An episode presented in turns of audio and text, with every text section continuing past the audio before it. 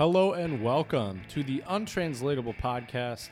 We are here recording episode 23 Death Across Cultures. So, we're going to be digging deep today, maybe getting a little dark on this episode, uh, discussing how different cultures um, deal with and also celebrate death.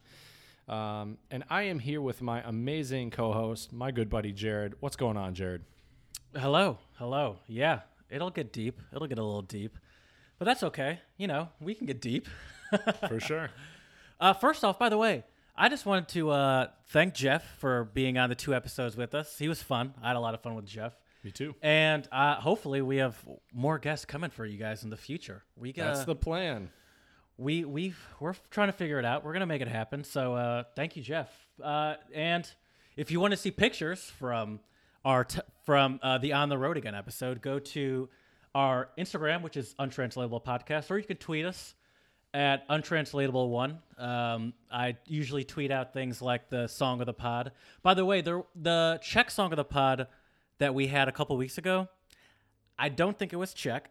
I believe it might have been even from Singapore. And then the YouTube video that you sent me, which I was gonna uh, gonna tweet out, it uh it freaking disappeared. The song that YouTube link doesn't exist anymore, and I could not find a non-live version of the song. So that one Interesting. Okay. was did not get tweeted out. But in general, I will tweet out all of the uh, songs of the pod and sometimes some words and and whatever stupid jokes come to my head. Or you can email us at, at the untrans email us at the untranslatable podcast at gmail.com. Tell us your untranslatables. We uh, love to hear them. Tell us stories of travel. Tell us whatever you want us to talk about. We'll we'll read it. We'll talk about it. oh, absolutely. Yeah, yeah. Hey, by the way, did you hear about uh, Nike's new campaign? Oh, dude, I was I was gonna ask you about that as well. of course, I did. I think it's uh, I think it's great. They're supporting Kap with uh, Yeah. with everything. Also, I love the fact they're supporting Serena Williams. I've been a fan Yes. of hers. I'm a tennis player, so I've always been a fan of her. I yeah, forgot about dude. that. I mean, she is by far one of the best athletes and female tennis players out there. yes. Um, I a doubt. loved the I loved the you know she got uh, the that cat suit that she was wearing got banned, which apparently from what I heard was a medical thing. But anyway, um, the cat Hmm. You, suit you know that what's was, i- you know what's ironic about the cat suit though, man. If you look at pictures of older tennis players from probably the 80s or the 90s, they wore cat suits. They were just white. I was just about to say. And, and when I say they were white, I mean the clothing was white and the tennis players were white. yeah, I was about to say check your privilege. one major difference. Yeah, for sure. but then she killed it in the tutu, which is amazing. Yep, that was awesome. But um, the so so Nike uh, they they had a they you know their campaign is surrounded around Kaepernick mainly, but there's also Serena's included in it. OBJ, um, Odell Beckham Jr. from the Giants is included in it, and there is a picture that they tweeted out that says "Believe in something, even if it means sacrificing everything." And ooh wee. A lot of snowflakes Was were it- triggered. and when I say snowflakes this time, I'm not referring to our, our stereotypical liberal snowflakes. It's Oh, so funny, man. man, that, that so many conservative people um, throw that term out and then they get so easily offended by something. Burn, people they love to burn shit. I know, right? Burning their shoes. What else did they burn? Weren't people like throwing their Keurigs, their however you say it, the coffee Oh, makers? Yes, that was yeah. a thing for a while. Yep. Yep. Um, there, there were there. Not only were they burning stuff, but there were people literally cutting off the. Um, The swoosh. Yeah. Yeah. And what I love about uh, a conservative boycott is it usually requires buying the item first, right? and then Oh destroying God, it. I know.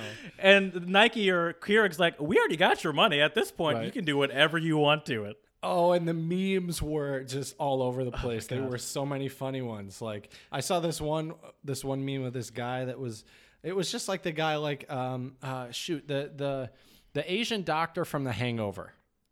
Oh yeah, Ken Jeong is his real name. Thank you. Yes. So Ken Jeong, there's one where he's like in the back of the classroom, and I think it was the original meme where he's like, "You're gay" or like something like that, right? Oh yeah, where he's like yelling "gay." Right, that one. Thank you. Yeah. Yeah, yeah, yeah. And there was one where he was like yelling. It was like, "You already bought Nike shit. Like they don't care or something." I just thought that was so great. I I I wondered. It made me think about though. Um, like how other countries react to similar protest or if it happens in other countries because i i know that countries like france and spain are kind of like notorious for always having some sort of protest going on Right. and um, But see, see, man, I think they're protesting things that actually matter. Like not like, oh, we're gonna Right. support a black athlete that it's like unions are like trying to make make more money for like teachers and stuff Ex- like that exactly, exactly. And then we get angry about a guy taking a knee, not not a middle finger during the national anthem, not a, funny. you know what I mean? Like nothing. Like I think I think what he did. And the tweets are probably going to come in, Jared. So be ready. But I think what he did was actually very respectful of. of the I, I'd argue it's more respectful I would too. I, mean, for yeah. Mm-hmm. example, you go to a Catholic church, and when it comes to certain praying session sections, you're supposed to kneel down, Right. And it's like that shows an extra sign of respect over. Exactly. But it's not once you know. It has nothing to do with uh, what he's. It, it just has to do with the whole image of some black dude, some rich black guy saying "f you guys." Is, is- Right. I mean, he's not even saying that, but it's like that's what they. Uh, that's what they see. Right. Well, I. I don't remember if it was LeBron James or who it was, but but some black athlete said, you know, we protest peacefully. You say we're doing it wrong.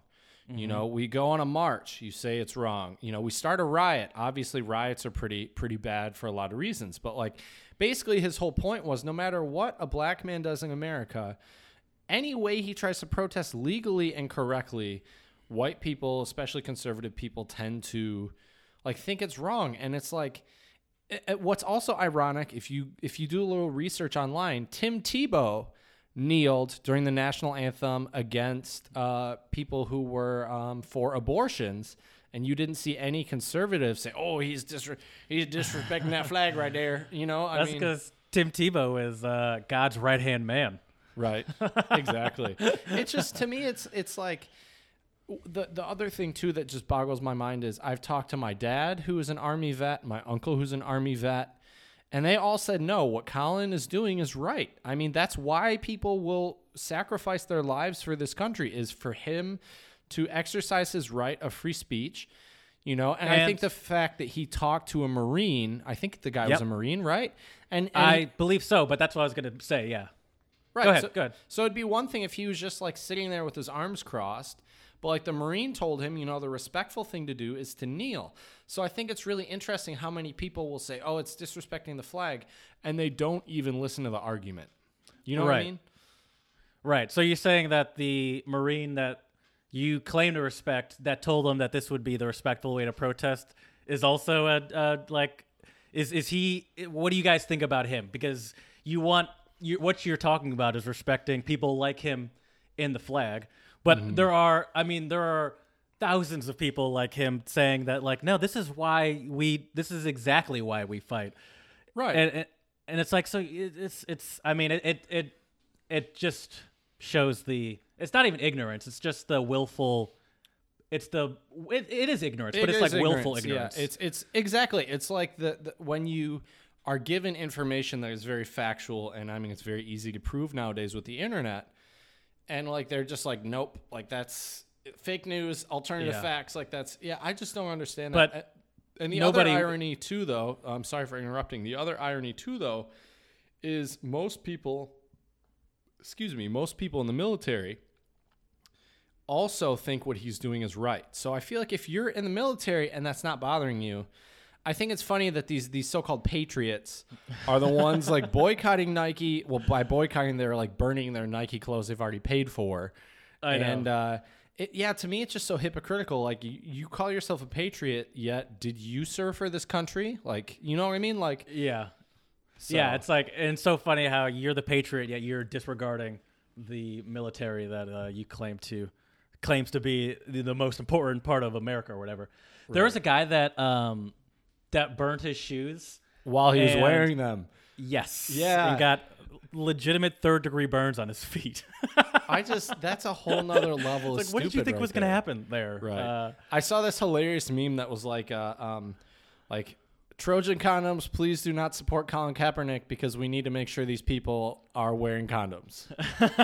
oh, yeah, I saw that too. That was just too funny. Oh my gosh, just hilarious. There, there is so that said uh, no Nike is not going to miss your pair of Air Monarchs that you buy every three years, which is Right. like the old man shoe. Right, the dad shoe, man. That is like that is like the dad shoe, the Air Monarchs. I think my dad owns like two or three pairs of them. I'm not even joking. But I, I think this statement is huge because I mean Nike realizes that they're quote unquote picking a side, Right. Oh, but it's like, but it's like, yeah, we're picking a once again quote unquote. I want to make it clear that I'm doing air quotes when I say this Right. picking a side, because is, there really shouldn't be a side. But anyway, I mean there is, but right. uh, it, it's a it's. I think it's a bold move. I mean, there are a lot of companies and people out there that try so hard to satisfy both sides and satisfy everyone. Like, for example, uh, Nike, uh, Michael Jordan, who actually is part of Nike, kind of. Right. Uh, he a while ago had a quote saying, you know, white people buy Nikes too, Mm-hmm. and um, and I, I think it's it's you know this is not it is a black and white thing, but it's not really. It shouldn't be. And so I think it shouldn't be. I agree. I think it's really cool. It's only a black and white thing because he's talking about black people being shot, but you know what I mean. Like right. supporting him should not really be a black and white thing. Um, and I think it's great for, for for Nike to do that. It's it's you know it's rare. It's it's a big thing for a company to be like, no, this is this is who we're supporting. And I and and and even before the um this campaign came out, I love the way that they support uh, Serena.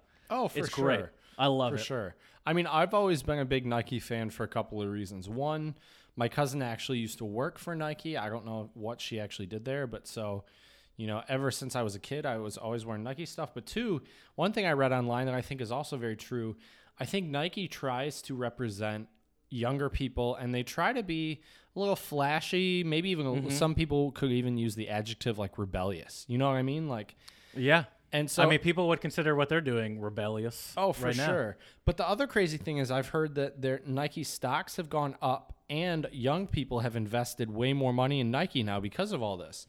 And Yeah, honestly, man, like it. I really hope by the time we're in our, our, our I'm going to say 40s because we're not that far from 30 at this point, Dude, I've been thinking about that too, Pat, That's since my pretty crazy. birthday. right? Oh my god! Right. I'm no longer in my mid how or how early. was that, by the way? We never really talked about it. Uh, it was pretty uneventful. That was the day I um went to the museum and I hung out with a friend. but it was right. it, okay. it was pretty uneventful. I'm not a big birthday celebrator. Right. I'm not really either. Um, actually, there's a really, really funny um, um, Chris De is it Delia? Delia? Uh oh, Chris D'Elia. Delia, thank you. I should know this because I love his comedy. But um, Chris D'Elia had this really funny sketch or, or, or bit about like when you get to a certain age, like you shouldn't be inviting me to your birthday party. Like it's really funny. it's so true though. Like you know, And I definitely yeah. thought about that because I'm like at this point I'm now on to just celebrating the ten year the decade milestones at this point. Same. Well, same. And actually, what's funny is so my birthday actually falls on the same day as another teacher here in the Czech Republic that I'm friends with, and he's turning 30. So for him, it's a big Yeah. deal. So like, we're Right. actually gonna like get a nice place in Prague and like have a good time. Like Oh, invite cool. a bunch of other teachers. You um, could and have a draft off time. a yeah draft off of his birthday. Right, that's basically what I told him. I was like, dude, I'm happy to share the big 3-0 with you. You know, because I'll be turning 27, which isn't that special. Although if I was a rock star, yeah, That's be a careful. very- I mean, thing- we are podcast rock stars. right, right. You better text me the day after my birthday. Make sure I'm all right, buddy. oh my god, my that's gosh. funny. That's Chad's in the 27 club from uh Start first the podcaster podcast that- 27 club. Oh man, I mean, a couple weeks ago we were talking about how we'll be the first podcast in the Rock and Roll Hall of Fame. that's true. We'll Good- also be the point. first podcaster in the 27 club. I Oh wish we would have mentioned this later because that would have been a great segue into our main topic That's today. But uh, but Speaking I- of which, though, Uh-huh. I, I wanted to ask you about. Uh, uh, we can talk about it tomorrow. We'll, we'll uh, not not tomorrow. I don't know why I said tomorrow. We're not even talking about. It. We can talk about it uh, later. But I do All have right. something I want to. But uh, Sounds mind. good, man. We'll bring it up later. Sounds good. I have a couple other things though I want to bring up before we get to our untranslatables. Um, Okay. I'm glad you brought up the Nike thing though because that's a big deal, big Mm-hmm. thing that's going on right now. Yeah. Um, My uh, the- social media's been on fire like that guy's feet. oh my god, that's great. that's too funny. Oh my gosh. I, I, I hope so, but I just yeah, I'm glad it's not your actual feet, Jared. But um, I also wanted to ask you: Have you heard about the big album drop that came out recently? Eminem. Yeah, have you listened to it at all? I have not. See, I, I, I, I respect Eminem's music, but I don't consider myself a big Eminem fan. Okay. And so, like, I used to like his old stuff. Like, I listened to, you know, the stuff that came out when we were in middle school and stuff like Right. that. Same here. It- but I Which, in never- hindsight, we should not have been listening to that shit no in middle school. No, what are my par- my parents need to have a visit by Child Protective Services. right. But uh, I heard that the new one. I've heard mixed reviews on the new one, and I heard that uh, he's got into a little beef with Machine Gun Kelly, and there He's was got some. into a uh, beef with it seems like everybody, dude. He was uh, just that's I did hear that he too. was yeah. calling out so many people. Although I also have to say he did um, praise Kendrick Lamar, I think J Cole and a couple other guys. Okay, well I like both of those guys Right, same. And I I, I feel like Kendrick is just on another planet. Um, for sure. I think J Cole favorites. is too, to be honest Yeah. with you. Oh, definitely. I, I yeah, Kendrick's uh, both of those two are two of my favorites What's too. What's ironic though about the whole Machine Gun Kelly beef is like, I feel like they're not even Eminem and Machine Gun Kelly are No. not even close on playing on level playing fields. Like, like No, no. one of the things Machine Gun Kelly because I actually listened to his Rap Devil track, which obviously was like a kind of play on Rap God, right? right? because M's the rap god, he's rap devil, I guess. But the thing is, like, he argues that Eminem hasn't put out like significant music in the last decade. Hasn't really been saying much with his music, which like I'm no like musicologist. I'm I'm not like a like a you know thoroughly versed in like you know hip hop, you know uh, like history or anything like that. But like I feel like the stuff that he put out even before a decade ago was like big enough where it doesn't really matter to me if he put out like amazing stuff in the last decade. You know? I agree. I mean, I, I think even this. I mean, if we say up to 2008, which was 10 years ago, Mm-hmm. I would say that he's a le- he's already made legend status by that time. Like he'd Oh, already sure. secured his spot as a legend with the albums that he had before then.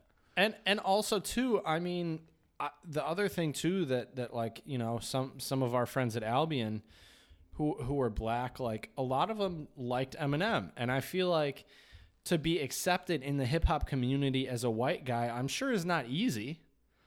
No, you know what i No. mean? Like there's a uh, so uh, there's a uh, comedian I like. He has a podcast, Damian Lemon, and him and his co-host uh, Ali Muhammad were talking about how they used to be uh, white rapper racist, is what they called it. Okay. and uh, but but they're like, yeah. and I mean, I I I I it's hard not to give Eminem uh, his props, but it's also hard for me not to be white rapper racist to Machine Gun Kelly. He's like, they're like, I barely know this dude. right I, but i just uh, i like i one one i'll just put it out there i don't really listen to machine gun kelly i don't really don't listen to that much eminem now anymore either if i do I i, go either. back to the old stuff like uh Yep. like without me or like marshall mathers lp like you Mm-hmm. know stuff like that um but it's just like yeah like but i heard the only reason why eminem called out machine gun kelly was because he was saying shit about his daughter way back when on twitter or something Oh. which it's like all right like you know as a dad you got to respect your got to respect your girl you know i mean that that makes sense Yeah, Um, Eminem also doesn't seem like the kind of person I'd want to mess with, to be honest with you. oh it's so stupid dude like that's that's like Especially since he made, I mean, forget the fact that, I mean, he made his mark as a battle rapper. That's like this dude is known for destroying people. Like that's what he apparently does. machine gun kelly hasn't seen eight mile You're right. apparently not but yeah it's just to me yeah i just don't get because he he doesn't give any any fucks eminem like he will destroy you on the mic like Speaking of giving no fucks, he used another uh, no no f word in his Eminem uh, in his album. Oh yeah, which is also interesting because a bunch of people were calling him homophobic and everything like that. And then once again, Elton John defended Eminem like they're good friends. really. Yeah, Seems like an interesting yeah. hangout. It, it, it for sure, without a doubt. But it's interesting because I mean, I think culturally, the, the and we'll have to do. We've already talked about this. We'll have to do an episode on how words change through time because I think, I think that other F word and the F word Jared's referring to is faggot has definitely changed a lot over time. I feel like I feel like in the early 2000s, people were just throwing that word around all the time. And I feel like nowadays, like people are like, you really shouldn't say that. You know what I mean? Yeah, yeah, but I I'd argue that even when people were throwing it around, they probably shouldn't have said it. Well, no, I, I agree with you. I agree with you 100%. But I think but it is then- interesting to see that that progression. Oh, absolutely. Yeah, Yeah. and he and he was using that word a lot on the on the album because I've been listening to some of Oh, it. was he? I thought it was just Yeah, once. A lot. I thought I thought it was a lot, but I could be wrong. Um, but yeah, and then he make he makes fun of Tyler the Creator. I think for also being gay, which I also did not know Tyler the Creator was gay. Uh, I think he claimed to be bi or something. Okay, like that. fair enough. I mean, I don't really listen to a lot of his stuff Yeah, I, either. am not sure. But yeah, it's it's That's it- weird. It's interesting though. But yeah, like why would you? Why are you going after Tyler the Creator? What did he do to you? right? I think I think he might. Usually, I think they say something to Eminem. I feel like he's not going Oh. to come after you for no Unless you- reason. You know what I mean? All right, that's fair. Didn't he basically like destroy Ja Rule's career? Did he? I I, Well, I, tell me about tell how. I read I read somewhere it, it might have been. Hold up. We'll we'll consult our, our all knowing good friend Google here. Did, here did Eminem. Um, That's hilarious, though. Ruin Ja Rules. I thought it was Ja Rule, but I could be wrong. Um. Oh, What am I doing to my uh-oh. baby? Uh oh, here we go. The first thing that popped up, and it was from genius.com, which I think is, I, I like genius.com. I think it's a fairly credible website. According to genius.com, Eminem has not ruined anyone's career. Um, okay. interesting. So, why do people keep saying insert popular rapper can't fuck with Eminem because Slim would destroy his career? Give me one rapper's whose career actually took a nosedive after being dissed by Eminem, and not Ja Rule because that was mainly contributed by um, 50 Cent. Interesting. Fifty Cent is also he, he. Fifty Cent is ruthless. Right. Like he is a. I mean, I think the right word is asshole. Right. but he is ruthless with his insults to people. He gives like legitimately zero fucks given. Right. Ja Rule's out there saying Many fregista. every day. Right. right. Okay, well, here's what some people argue on Genius. M has a big enough fan base to make someone hated. Let's say he, and this is just for example, let's say he disses Rick Ross. Everyone starts to hate Rick Ross and laugh at him. Rick Ross repl- replies with, this is kind of an interesting view, and this is not mine, I'm just reading off of Genius. Uh, Rick Ross replies with being racist, probably, and talking about Hailie, Kim, and Dre are 50 or something. Stans, which are what people refer to as Eminem fans, Stans Mm-hmm. start to hate him, and M is legend, respected by legends. Um, so Rick Ross will Uh, go downhill. Yeah, I think that's a hard argument to. I'm not- Uh, I- for like if, and I don't. I mean, how impressionable are these people? Because if I were to hear, for for, sure. example, if I were if I were a, a big fan of both Rick Ross and Eminem, and Eminem insulted Rick Ross somehow, saying he's a terrible rapper or whatever he says, that is really gonna have no. If I already like the guy, that's gonna have no effect on whether I listen to his music or not because it's like I already like it. Right. And so just because someone I I also like is now shitting on him, like I don't like that per se, but that's not going to stop me from listening to either of you guys if you guys are both bringing that fire. Right, exactly. I think yeah, I think say. I think that's definitely a part of it too. Like if you still bring out good music, I think you could even maybe have beef with Eminem and still come out all right. If you're still coming up with good music, you know? Good music is first and foremost. Oh, I for mean, sure. For example, Drake got destroyed in a beef, and uh, a couple weeks later, people are dancing outside of their car doors. Right? Did you see I saw a couple videos of people legit getting hit by oncoming traffic. I 'cause they were saw that dancing too. It's like I how stupid are you? Did these people not did their parents not tell them don't play in the street? I also saw one where a car uh, did not stay straight. I could easily see that too, for sure. Yeah, that's one of my favorite, crazy. a line that still kind of makes me laugh though, is when Pusha T. Did you hear that diss track? What? Uh-uh. Oh, he did Pusha T. There was the, the beef between Pusha T and Drake, Okay. and uh, Pusha T put out a, a diss track that really destroyed Drake because Pusha T held back nothing. It was he talked about how like your friend has MS, and he's like he he said he made a co- quote like tick tick tick. How long does he have left? Saying your friend's gonna die. Oh, damn. He was talking. Apparently, Drake has a kid, and then there's a line in there where he's talking about how um how you had a, a daughter or a son with a um with, a a stripper, porn star right? or Oh, a okay, stripper or yeah. whatever. And he's like this line that just goes, "You are hiding a child." Oh wow, interesting. and he's and it's it's he just destroyed J- Drake. so crazy, But it didn't matter because everybody loves Drake, and Drake came out with Right. an. I mean, people like Pusha T too, but Drake's too popular. Right. And Drake came out with an album a couple uh, weeks later. Didn't- people are I dancing think- the Kiki outside their windows. Right. I feel like doors. didn't didn't Eminem also diss Drake? He might have. I could be wrong. I mean, Drake seems like the kind of person that would get dissed by Eminem for sure. Right. well, yeah, but see the the thing that's interesting about Drake, and I also I don't want to put Drake and Post Malone in the same category because they're way different. But I feel like both of them rap about like being like sensitive Feelings. Yeah. And I feel like back in the day, like rappers weren't they weren't going to do that. You know, Get that soft shit out of here. exactly. You know what's also Yeah. funny? I like rapping about feelings. Though. right. I, I like Same. it. Same here. I It's, do it's, too. it's there's more reality to it right. than we're, we're human. Well, well, Kid Cudi has a great quote. I think he was doing, he he was either doing an interview somewhere, or maybe even a podcast, and he said like rapping about money, rapping about cars, rapping about you know like girls. He's like that's irrelevant. Like like we want to make good music that everybody can relate to. Because like right. Let's be real, how many people got a, a six car garage filled with all these? you know, like fancy whips. Well, well, yeah, but not everybody's Jared. So, you know, but yeah, That's so- why I only listen to Rick Ross and other big timer rappers. Exactly. Exactly. Uh, yeah, no, I agree with that. I mean, that's why I like people like J. Cole and Kendrick raps about some of that stuff too. But Oh, for I mean, his stuff seems pretty realistic when he's rapping about, it. and Oh, he raps sure. about it more from a trying to get out of it perspective, also. right. Uh, Which is, I and- think is very being like real we shouldn't be living people. like this sort of Exactly. sort of angle. Exactly. I, I, got- I respect that a lot. can, can I ask you uh, something kind of unrelated? But what is your favorite Kendrick album? Ooh. Uh, see, I struggle between. I mean, the three. They're all good. That's why it's so difficult. They're all really good. Yeah, yeah. I'd have to go with. Man, I put you I'd on the probably spot say didn't um, because I, I don't think the Good Kid, Mad City is the best. well, I didn't I- ask you what the best one. Your well, that's right. That- personal favorite. That's that's true. That's true. I might have to say Good Kid, Mad City, okay. and then I It's might have to, album. and then I might have to go with.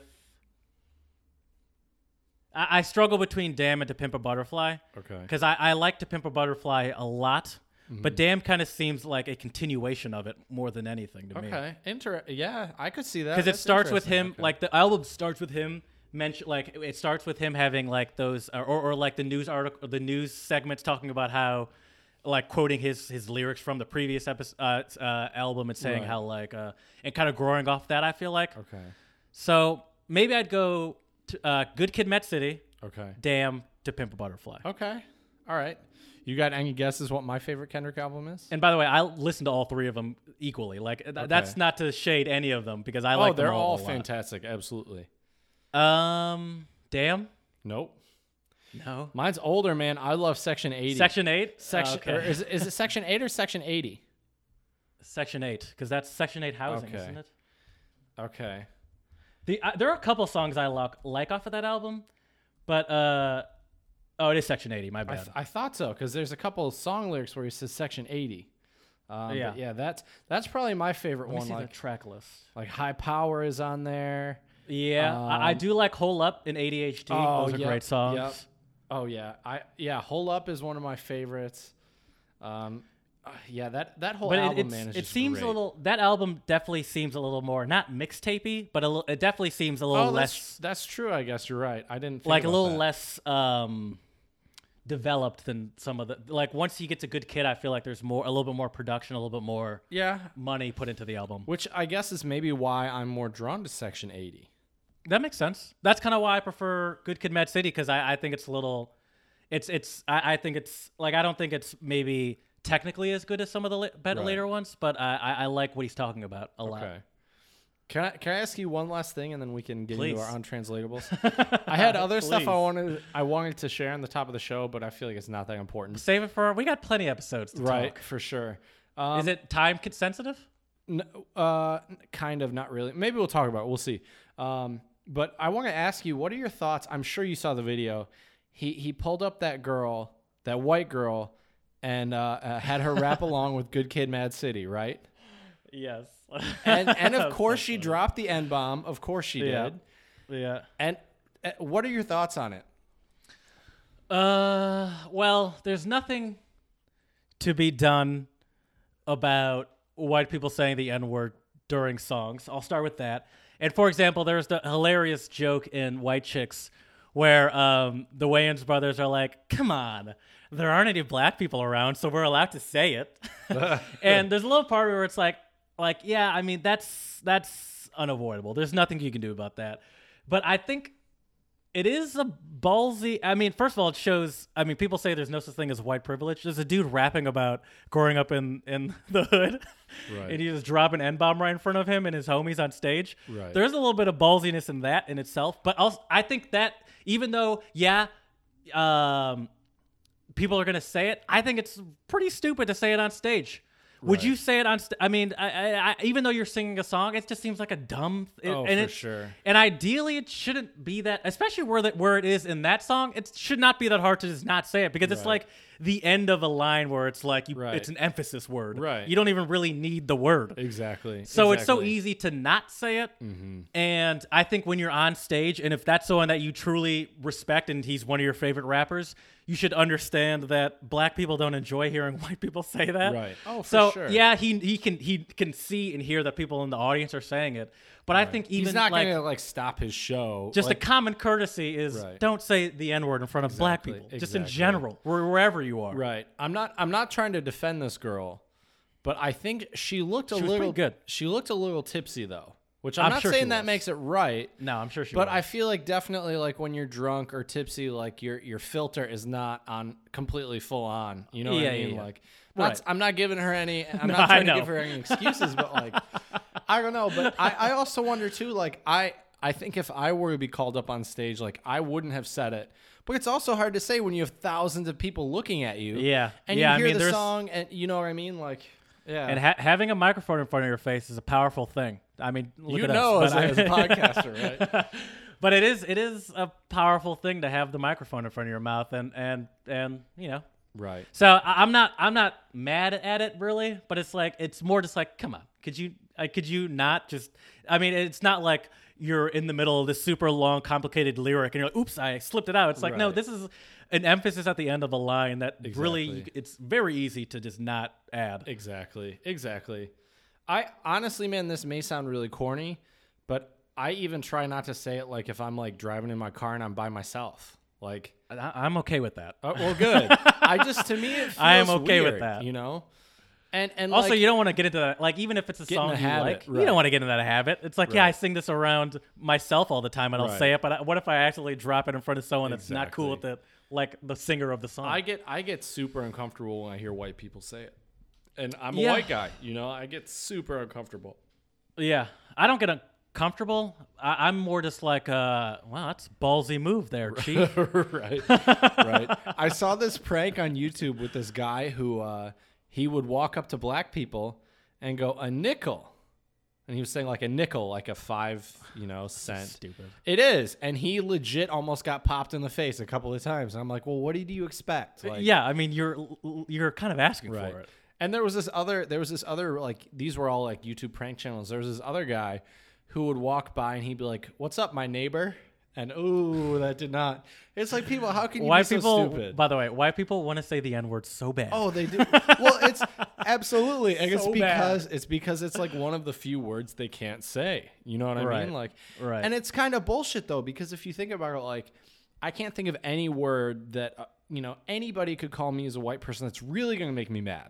You know what I mean? Like, Yeah. if you call me a cracker or you call me a honky, I'm probably going to laugh. It's not, you know what I mean? Like, because it doesn't Yeah, have the and same also- historical significance. Black people haven't actually used that seriously since like the 70s. Right. Exactly. exactly. so yeah, it's just it's just crazy. All right. Well, I got a couple other things I want to talk about on the top of the show, and then and then let's get into our untranslatables. Bring it. Um, So I saw this online today. Thankfully, I'm not getting my news from a meme. So I've, I've been trying to do more credible. I forgot about that. Right, I've been trying to use more credible sources for our podcast, Jared. Um, yeah, so I did didn't find a meme, but uh, He got this from one. Now this comes from one of those magazines that you get in the front of a grocery store. Now- Turns out Jennifer Aniston's gaining weight. Ex- exactly. National Enquirer. I wonder. I'll have to see. I bet you they have like something in the Czech Republic similar to the National Oh Enquirer. yeah, I gotta I mean, like in that. Germany. Germany has like Bild. right. Is Oh, that is that? sure. I don't know if that's trash, but they have boobies on I mean, like the front I mean, page it's of it. yeah. Bild is. I wouldn't say it's like high quality Yeah, news, like super. but it's not like credible the journalism. dregs. Right. Right. Anyway, but, but about to say? anyways, apparently there was a, a Trump had a rally in Billings, Montana, and you can watch this video online, which is just hilarious. And there's this guy standing like almost right behind him. It'd be like right to the left behind of him. He's this guy wearing a plaid shirt, and his facial expressions are hilarious. And it got to the point where somebody noticed. They kicked him out of the rally and replaced him with one of Trump's staffers standing behind him. Was it were, Isn't that crazy? was it on purpose, or was he just like an like a web has weird faces? I think he was just reacting to what Trump was saying. Like, was he into it? no, they were faces of like confusion and surprise. Oh, that's even better. Yeah, oh, that's I'll, I'll, hilarious. I'll send you it later, and you'll have to you'll have to tweet that out because it is hilarious. okay, I'll tweet it out. That's I want to see it too. That's a, Um, yeah, it was. I just couldn't mean, believe it. I could. that's interesting because I always thought those people that were on the straight stage or, or like purposely visible were like highly curated people. Oh, I'm sure. I'm they- sure they are, but maybe I'm sure there's always a couple that can slip through. You know, That's true. That's true. Yeah, not every the audition process didn't go as smoothly as they were hoping. Exactly. exactly. Another another crazy thing I saw online today, and this was on Nine Gag, so I mean it's not as credible, but it's still interesting if it's true. Apparently, Domino's in Russia, which I did not know there was a Domino's in Russia, first of all, but second of all, apparently Domino's in Russia offered this campaign, which is fucking crazy. They said if you tattoo our logo on your body, did you see this too? Okay, what are your thoughts? What are you, what's your reaction? Well, go ahead. Finish what you were saying first. Well, they okay. So this is what Domino's s- said, or this was their like media kind of ploy was, if you tattoo our logo on on our body, you'll get a hundred free pizzas a year for a hundred years. I think was what it was, right? Something like that. yeah, but apparently they were forced. I, I just pulled up an article about it. Okay. Uh, apparently they were forced to end the marketing proma- pro- uh, promotion, a couple days lifetime later. Right. Um, I mean that is a gr- it, it- that is a great deal though. Like if oh that's I'm looking at some of the tattoos. Aren't, yeah, aren't the tats hilarious? Some of them are kind of unique too. Like this one has a domino surrounded by a piece of pizza, and then at the top it says Domino's Pizza. It's kind of artistic. Nice. I mean, if But, I'm gonna uh, get a Domino's pizza tattoo, you better believe it's gonna be artistic, Jared. It was supposed to last two months, but they had to end. They had to end it just five days after because too many people took them up on the offer. So now I wonder if those people that got the tattoos in the five days are they going to hold? I mean, you have to still. They better. Oh my god. I think you. so I mean, I don't know how, how, how they roll in Russia. They may, might just kill them, but you have to. Uh, that was terrible. You have to. I believe if you do uh, like a promotion like this in America, you, have, to, honor, it. Oh, without a doubt. Especially I if wonder people if they're- inking their damn bodies. Oh, I know. That's like I know. It's like yeah. on another level. But and the thing is, like, if you're someone like Wiz Khalifa, granted he doesn't need free Domino's for a lifetime, but like if you're someone like that who's just covered in tattoos, what's a Domino's logo really? Just throw it in, like, just mix it in with your entire sleeve on your arm. You wouldn't even notice. Exactly. It's like, what's that Domino's? Oh, you want to know what that Domino's is? Call up Domino's right now, and I'll show you what that Domino's tattoo can do. Or how about we just go in there and get that free pizza? and right? Oh my god, that's great. All right, the, the the last thing I wanted to bring up um, at the top Jesus of our show. Christ, Chad. I know. I told you I have a lot. I have a lot. oh my God. Um, this is great. act- well, fuck it. I already said I was going to bring it up, so I'm going to bring it up. Bring it up. we um, don't have anywhere to be. Did you right? Did did this? Uh, did you hear about the couple that stole four hundred thousand dollars from a homeless man? So let me oh, get. Let me, yes. Yeah. So I think I didn't get the full was in- story, but I know what you're I talking think this was actually in Philly, man. It was, yes. Yeah. So this woman. It was me. It was. it was you, Jared. Actually, he, he's he's a homeless guy. We just You're like, hey, what was that? What's that chandelier doing behind you? Right. Yeah, I just thought I'd do some redecorating. but I- guess here's the story, Jared. So this is what I read. So, so this woman was stuck on the interstate, I guess, in a bad part of Philly, and this homeless guy offered his Philly, last like twenty dollars, so she could get gas and get home, right? And so this woman Shout out to him. right? Right? Uh, and you know what? I let me let me find this because I want to share this guy's name because because this guy, his name is one second. His name is Johnny Bobbitt, I believe. Um, Johnny Bobbitt is the name of the homeless man. So shout out to you, Johnny, for being a stand-up citizen. You're giving somebody your la- literally your last twenty dollars you have to get this woman home. Shout out to you. Um, but yeah, so this girlfriend and boyfriend started a GoFundMe account for him with like I think their goal was like ten thousand dollars, and then it went viral, of course, and then they and then apparently the uh, GoFundMe account had four hundred thousand dollars, and apparently they stole it or were using it for their own stuff. And when I read this article, man, I just it didn't surprise me because I think people, especially if you see that kind of sum of money, like you probably start thinking some pretty greedy things. You know what I mean? Like we're, we're greedy. You know, listen to our listen to our song of the pod a couple episodes ago, Wunsch dir was, and it talks about how uh, uh, we're greedy and that's like going to be our downfall.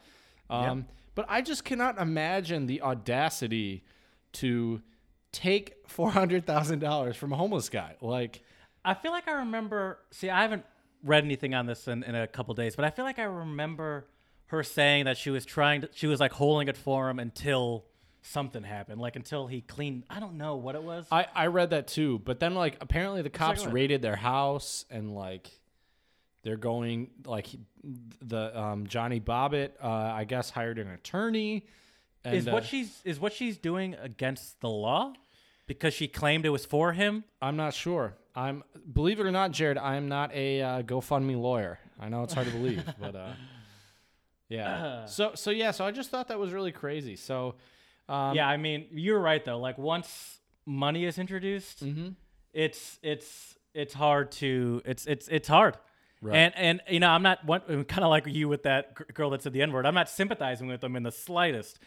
But uh, you know, they're probably not. They're probably not. I mean, I'm sure obviously they're not homeless, but they're probably not rich by any means at all. Right. And you see that sum of money, which is insane to you know, 99% of uh, uh, humans on Earth.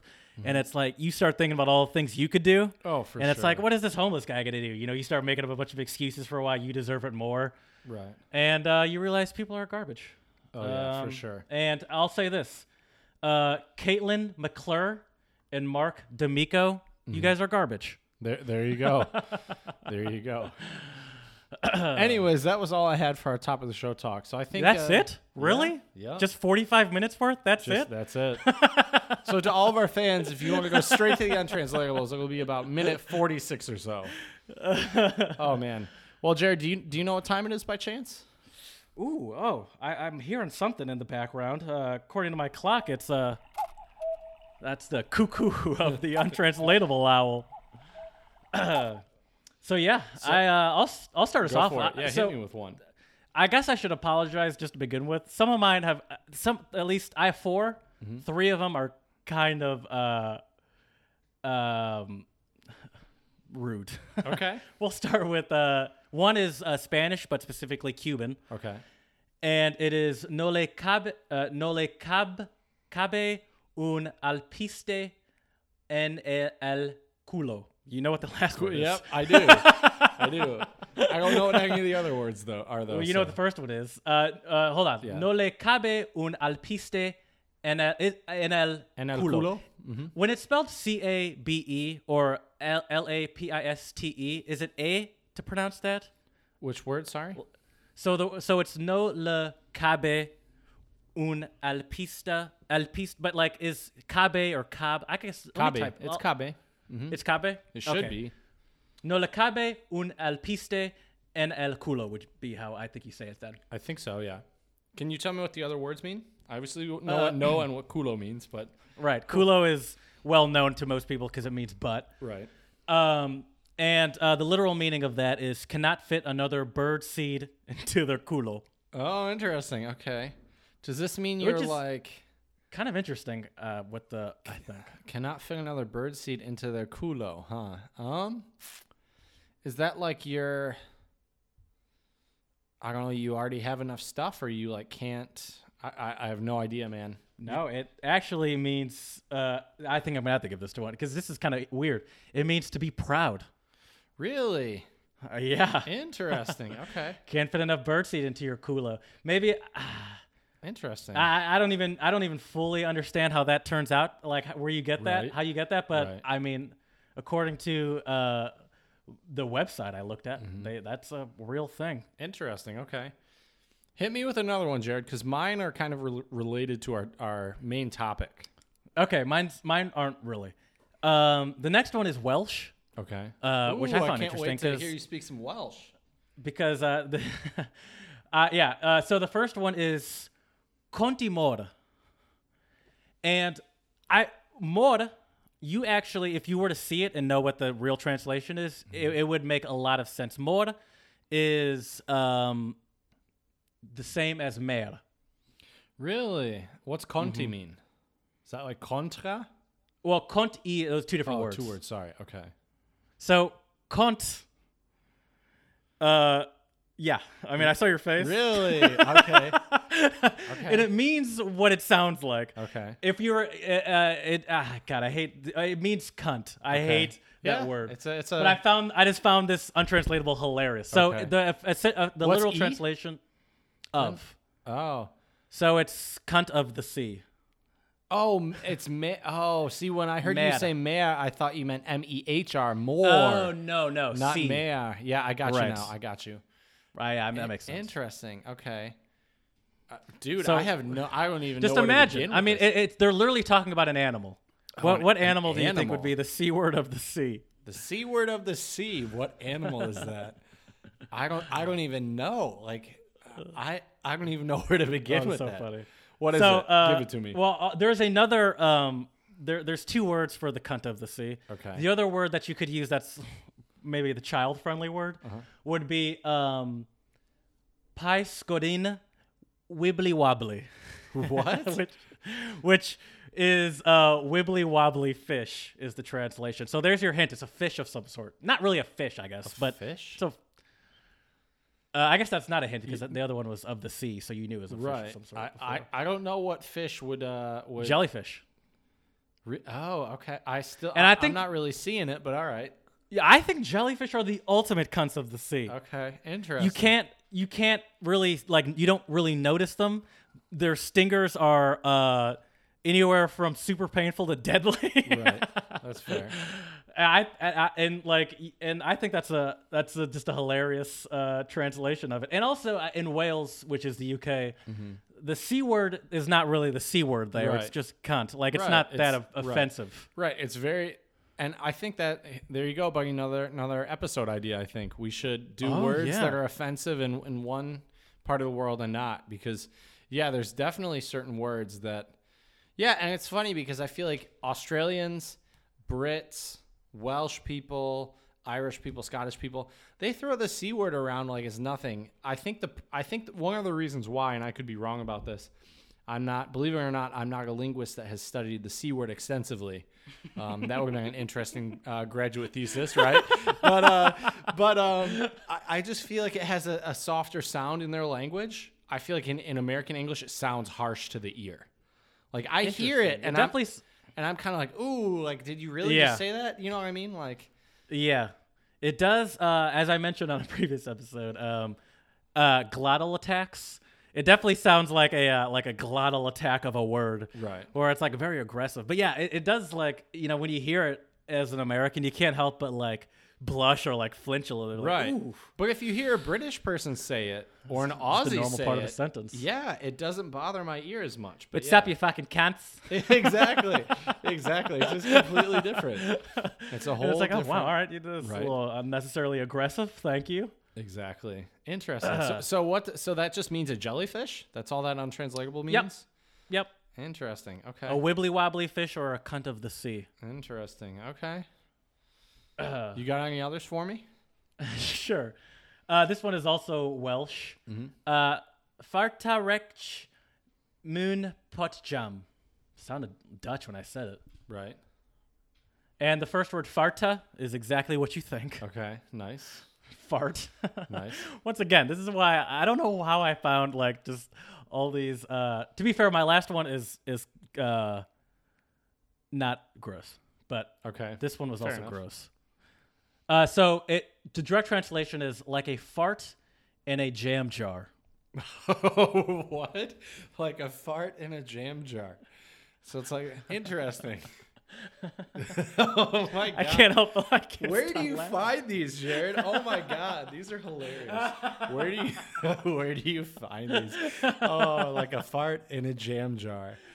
Oh man, I, I don't even I don't even know where to It- begin with this one either. What? Tell me tell me what it means. It just it just means useless. oh okay. Which I guess a fart in a jam jar is pretty useless. Oh my god! I Depends don't know how why I'm depends, so hard depends how smelly your farts are. I feel like I feel like I that depends on the usefulness of it, but for sure. I guess. Oh, you mean if what? If you use it as like a smoke bomb or something? Right, right, yeah. if that's even Open it up in possible, someone's, even know if uh, hide it in someone's yeah. office and open it. Exactly. Uh, That's all right, I'll give you one more. We'll just we'll, we'll do all mine first because I only have one left. Sounds good. The last one is Thai, Mm-hmm. which uh, also has a very interesting alphabet. Sisor Hai Kwai Fang. Okay, and what do those words mean? To play the violin for the buffalo to listen to. So is that like you're like you're basically like talking but nobody's listening? Exactly what it is. That's I'll a good one. give you a couple on that one. Although My hand slipped all over the although place. right, I was waiting for that elephant uh, that elephant sound. That is actually still right there. There we go. There we go. It's just there, and I don't have any use for it. But you gotta find some uses for it. What can I, I say? guess. But um, that's interesting though because what what's also interesting though is um, there's actually a lot of videos online of animals reacting to music and like enjoying it. So I'm not saying the phrase is a bad phrase. I think it's a good phrase, but I also think it's interesting that you can find videos online now of like animals listening to music and like they're swaying like to the music and yeah, I feel like music is such a universal thing. Like not only people enjoy it, like I feel like animals enjoy it. You know what I mean? Like yeah. I, I would I would love to know some of the science behind how even like that music enters a animal's brain. You know what I mean? Right. Usually, I see it with like dogs or monkeys or something. It's it's those are seem to be the two common ones. you can see it with elephants though too. You can see it with cows. Okay.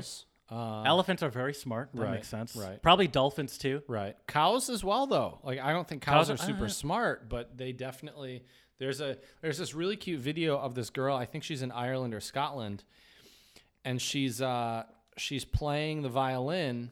It's either the violin or the flute, and the cows come running from the pasture to listen to her. Interesting. Yeah, it's a it's a cool video. Huh. Um, we might have to post that on our on our Twitter for all of our Jeez. All of our fans out there. Putting you to work, be a, Jared. uh, yeah, it's gonna be a Twitter palooza next right? week, everyone. For sure, for sure. Get ready. All right, Jared. Well, I'm gonna. These have been hilarious, but I'm gonna darken the mood for you now. Sorry to sorry to rain on your low. rain on your parade, but here we go. The first one I have for you is this one's German, and it is den Löffel abgeben. Löffel is spoon. Yep. hmm Abgeben, give up Give up or to pass. to pass the spoon. Well, to pass on the spoon. To pass on the spoon. Like you don't Yeah, that's kind of what I meant. Yeah. That's what I Mhm. meant. Yeah, yeah. Mhm. So is that like essentially Am- the American way of saying kick the bucket? Yep. Yep. Oh, Yeah, hit that ham horn. And, So- and sadly, I'm I'm gonna I'm gonna ring on your parade some more. And a lot of these mean to die. Okay. Sorry, sorry to ruin it, but a lot of these mean to die. So let me give to you a pass couple. the spoon. Yeah, I don't know why that is, but yeah, to pass. But I the mean, it's spoon. no, it's interesting, but it's no weirder than kick the bucket. You know what I Right. mean? Like, well, what's the correlation between that and exactly dying? exactly. Yeah, I don't know. Um, all right, I'm gonna give you two other German ones that are also related to dying. This one I think makes a lot of sense. Ins Gras beißen. Okay, in grass. I don't know what beißen. is. Beißen. Oh, to bite. Mm-hmm. Okay, to bite the grass. Yep, to bite the grass. Similar to biting the dust. Yep. Yep, we say bite the dust, exactly. Uh huh. Another one I thought that was interesting in German is über den Jordan gehen. And they, they're referring to the Jordan River here. I'm pretty sure. Über den Jordan gehen. Wow. So the Jordan is that probably has some sort of religious. I believe so, to it? yeah. Mm-hmm. I Okay. believe so. I don't. I mean, I know the Jordan River is like a. That's a river in Israel, Could I Yeah, I think so. Could be. but I, I, I'm not well. I'm not well enough versed in, uh, uh, in like the Bible to to know that to know its, its like uh significance. Right. Right. I, oh, I believe the Jordan River was the one that ran red. Now that I think about it, Could be. and it's. Sorry, I'm looking to see where it is too. It, it's it is in in Israel, Jordan, and Palestine. Okay, nice. All right, let me give you a couple other dead ones for you. Um, Okay. This one's Spanish. Um, pasar a mejor vida, which literally means to Vida is life. I know Yep. that. Mejor is better, Okay. and pasar is the Spanish verb to pass. So to pass a better life. Okay. Kind of makes So, sense, yeah. right? Yeah. I yeah. like this one though. This one we we kind of say this one in English. Um, criar malvas. Malvas are daisies, and criar is to grow. I think. Okay. Yeah. So the American equivalent would be pushing daisies. Right. Exactly. All right. Let me give you a couple Dutch ones now, and I will not pronounce these right because my Dutch is horrible. So just a little preface. but this one is great. Um, de pip uitgaan, or probably utchan. Well, that's pretty good. right? And this means to go out of the pipe. Huh. That's weird. also means to die. But yeah, That's weird. I, it's interesting hearing Uitgaan. how uh, how uh, you know it's interesting hearing how other people say to die because stuff like pushing daisies, Kicking um, the bucket, kick the bucket, bite the to dust, go all that over the Jordan. all that stuff sounds like all the American ones, or excuse me, English. I guess American is probably the right word. All Right. the American ones sounds like are so normal to me, but it's like all of these, including the American ones, it's like it's so interesting. Like, how do you get to the pipe one? Like, how- how do you even get there? What was the literal one for that pipe one again? Um, to to go out the pipe. Yeah, it's like how does that even Right. come up? I mean, maybe like somebody said, uh, maybe it could mean like the smoke of a pipe goes up and ascends to the heavens. But I don't know. Ah, Maybe. I don't know. Okay, Um, I'll give it to you. I see where you're coming from. All right. So let me give you a couple other ones. I have a few more German ones and a few more Spanish ones. Um, so this one I really like, and I actually thought about making this the quote of the pod, but I found a different quote for our quote of the pod. This one is really cool, and maybe I'm sure you'll get this right. And if you could explain this to our listeners, not to put some pressure on you, but um, it's it. This is a great uh, great quote or Spruch um, in German. Ein heute, ein heute ist besser als zehn morgen. Hmm. Yeah, I like that. It means one day is better than ten tomorrows. Yeah. And what what do you what do you think that means though? Essentially, live in the moment. Exactly. And yeah, don't uh, concern yourself. Oh, don't concern yourself with. Uh, granted, all of these are death related, so it's a little easier. But um, exactly. uh, yeah, I'd say live in the moment.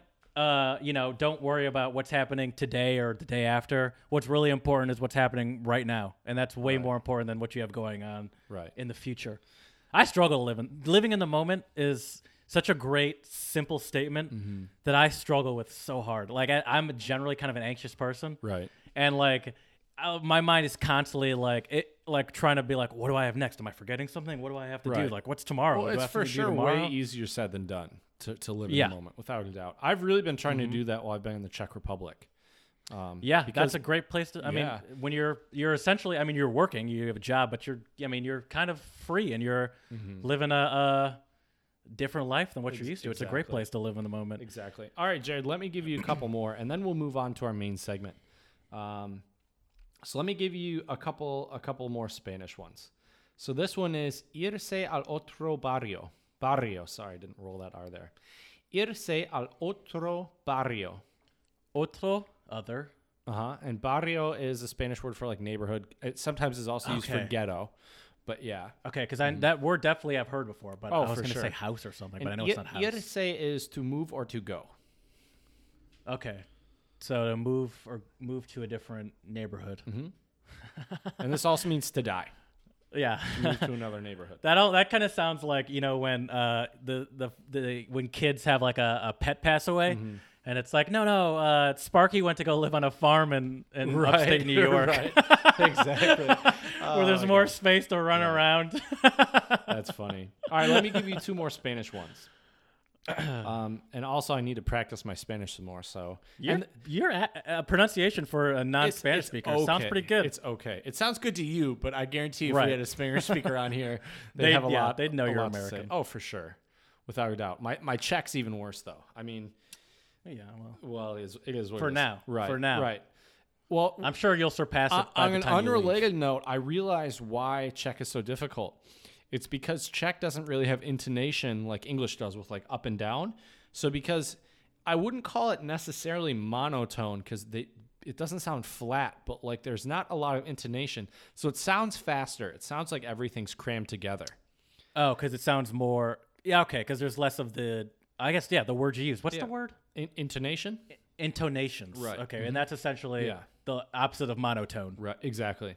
So here we go. So here's here's my uh, um, my one of my two uh, Spanish untranslatables for you. This one is, excuse me, alzar los tenis, and tenis is a Spanish a Mexican Spanish word for tennis shoes or sneakers. Okay, And- so this is a Mexican saying. Yes, and Or- uh, and or for- alzar means to lift, to raise, or to pick up. To raise your tennis shoes. To pick up your sneakers. Mm-hmm. that and that means to die. That also means to die. hmm What? Apparently, in English, we have the expression to die with one's boots on, which means you die while you're like working or doing something active. I didn't know that. Is that? But yeah. Yeah, I never heard that either. But I, I guess it, you know, something makes sense. Is that Right. what they're what the Mexican one is saying as well? Basically, yeah. Yeah. Oh, okay, okay. so. So. it's not just to well, die, it's, but ki- it's, like it's you kind die of like it's kind or- of like how we say when someone quits playing sports, like you hang up your your skates or your Right. Mm-hmm. sneakers. You know what I mean? Um, Obviously, a little different meaning, but still means something comes to an end, right? Right, So I think you could draw some parallels here. All right, and this is the last one, and this one actually is not necessarily about death, but it has the word muerto, um, which means the dead, in it. So here's this one: El muerto y invitado a los tres días espantan. So this means um, the literal meaning is the dead and the guest stink after three days. this is also Mexican Spanish, I'm pretty sure. Huh. The dead and the guest both stink after three days. Uh-huh. And this is not a death related. Not This really. is not real- not really. Okay. And this is I mean, kind I of don't wanna this say I is don't- kind of rude and a little harsh. I should also preface. Um, Does it have does it have anything so it doesn't have anything to do with Ashley smelling bad? not necessarily. Um, all right, you want you want me to give it to you? Yeah, I didn't want to say I don't know, but uh, I This one's a don't. tough one. This was a tough one. So so um, el muerto y el invitado a los tres días aspe- uh, aspetan means um, the dead and the guests stink after three days. This basically means don't overstay your welcome. I like that. Mm-hmm, right? That makes perfect sense. Right? Yeah. Yeah, it does, doesn't it? Um, yeah, it's like yeah, I like that. exactly.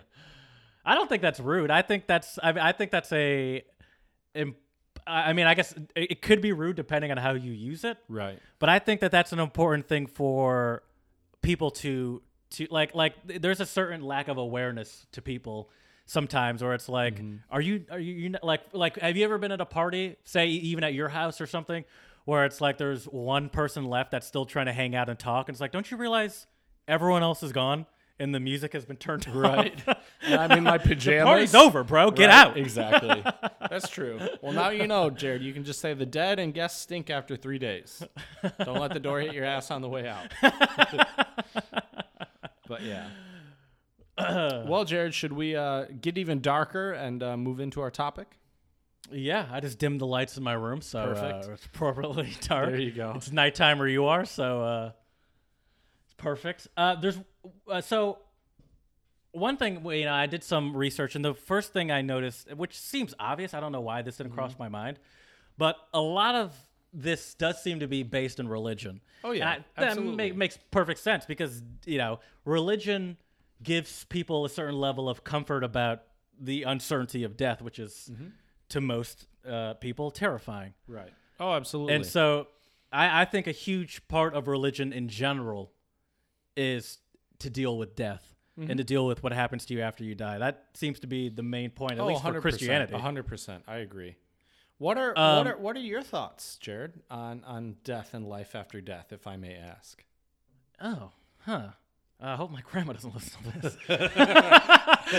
well, Jared, we've already dropped some f bombs and some c bombs this evening, so so I think she'll probably uh, turn it off before we. Get I to don't the even main think my segment. grandma would know what the C word is. Like, if I said that, she's like, I don't even know what that word is. You, really, you think so? Uh, maybe I don't know. I mean, she's like, I mean, one of my grandma, I have both of them. One of them is like 86, and the other one's like 90 something. That Like, word's did they- been around longer than eighty years, Jared. I guess, I guess. But um, what do I feel about death? You know, I, I honestly have kind of been thinking about it a little bit more since my birthday. Not about death really, Okay, just but about the older. the concept of getting older because I like you know I'm now in my quote unquote late twenties, whatever that means. Right. But Right. um, but uh, I try my. I honestly believe that one, it's kind of even a waste to overly concern yourself with what happens after you die, Bec- because of, for example, your untranslatable that you just said. Uh, live in the moment. Right. Um, and so, and I- but I do think I, I I'm kind of in the camp of like, um, that's it. Like like like there was a I believe it was a comedian that said, um, do you remember what it was like uh before, you, were born? Yeah. mhm. Yeah. And like, nope. I'm like, that's what being dead's like. Yeah.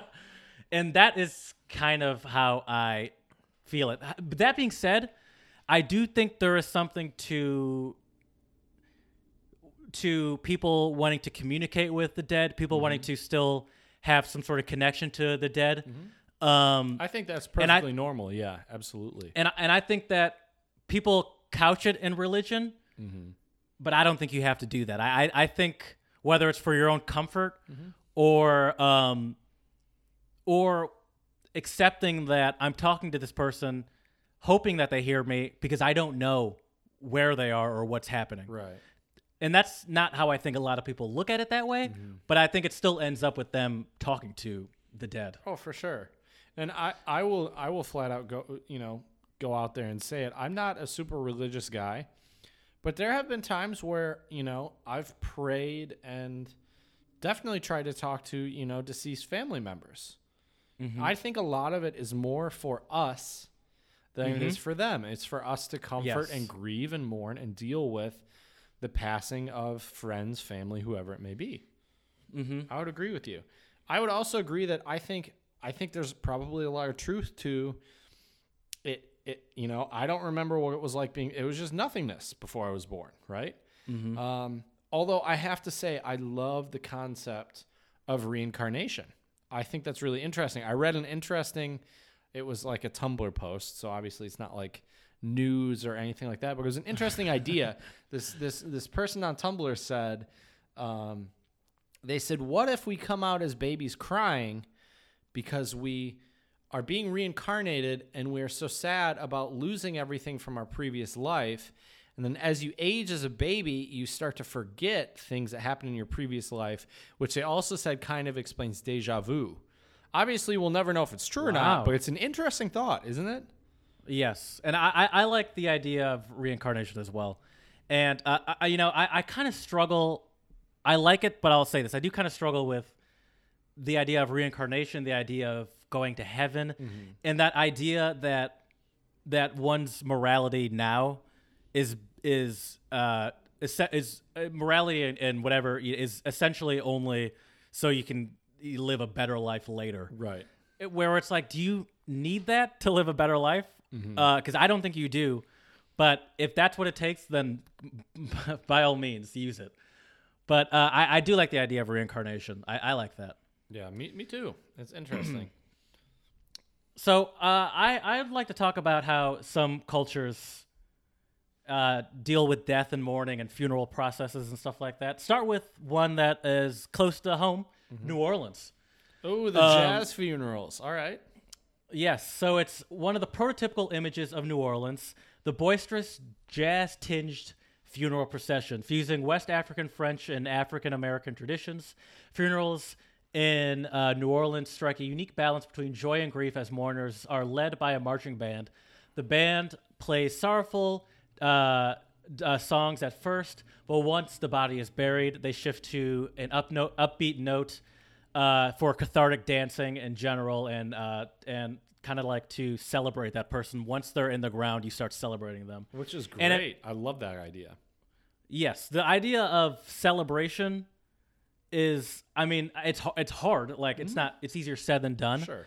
But uh, that is the uh, uh, that seems like the way that just about not anyone, but that seems like how most normal people would want a funeral to go. Like no one Right. wants a bunch. uh, most people don't want to watch a bunch of people just cry and stare at you. Exactly. They want to be like they. It, it sh- I think it should be a, a it's it's a sad but good excuse for people to get together Exactly.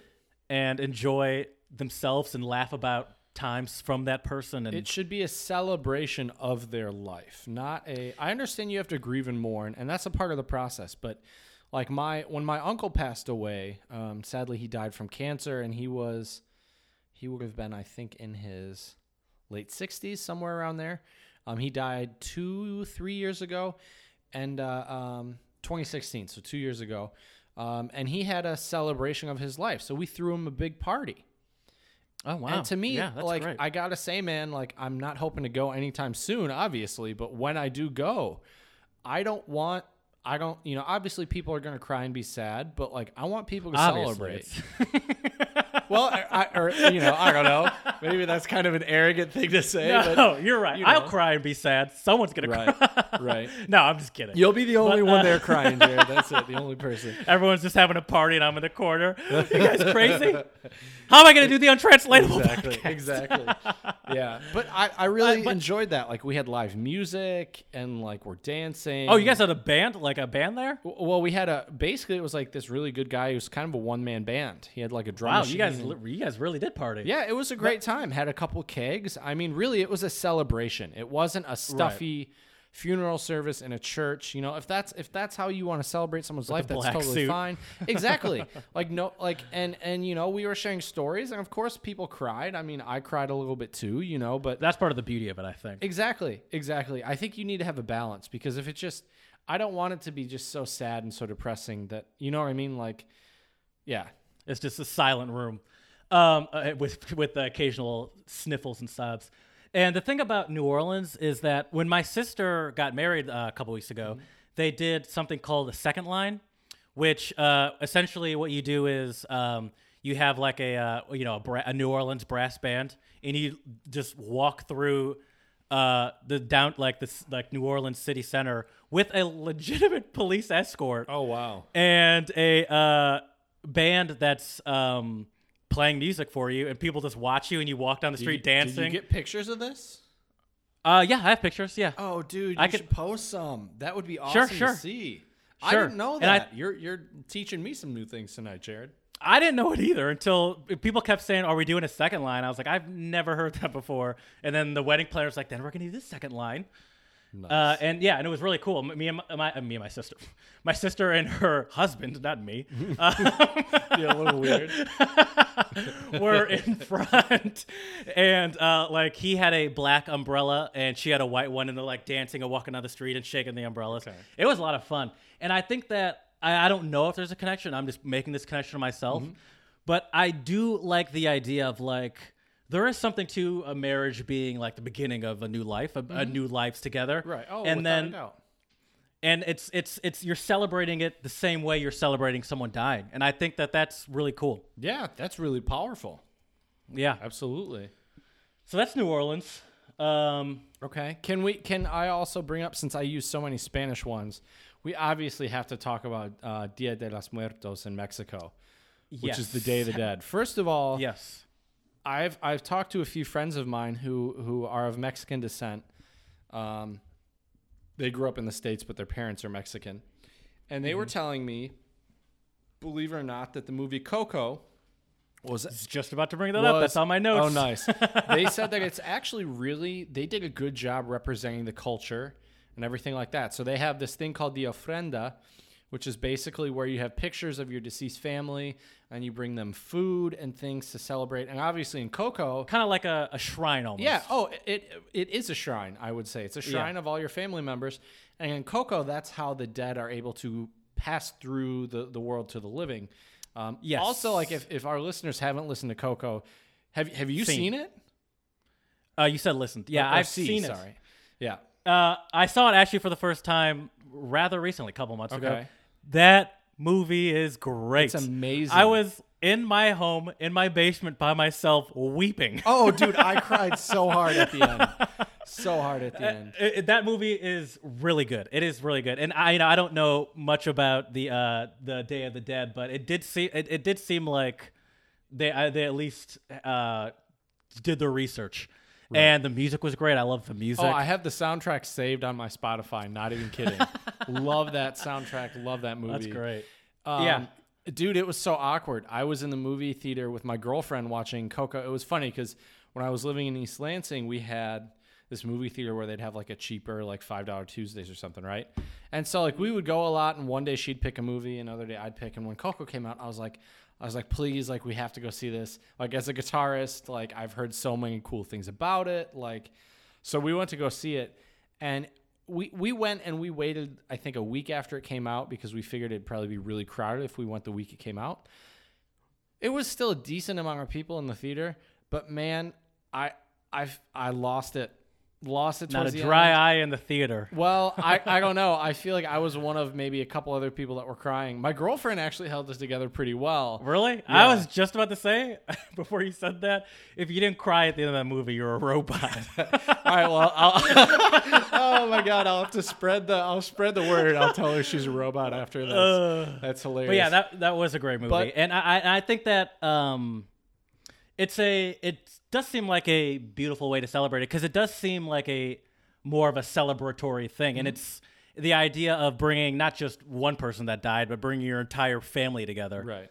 Because at least in Coco, which is what I'm basing all everything I'm saying right now off of, they would have like the entire like grandparents and great grandparents on the wall. It wasn't just like Mm-hmm. right the last aunts person that died or something like that. everybody Yep. yeah and yeah but i also have to say i'm not trying to spoil anything for our listeners out there if they haven't seen it but i can tell you the reason why i cried at the end was i used to play guitar for my for my great aunt when she was older and it was really funny dude. A lot i'd bring my classical guitar and i'd play her like spanish pieces and like some bach and some classical stuff right? And every time i'd play it for her and she'd fall asleep like every time and then of course my mom asked me to play at her funeral and I've played at a couple of my family members' funerals, and I think I, I hate to say this, but I don't think I will ever play another family mem- family member's funeral because it is so difficult. Because the whole time I was playing, I was I was more or less fine at the funeral, right? Mm-hmm. And and when my mom had told me she'd passed, I don't know why, but I, I didn't shed a tear that day.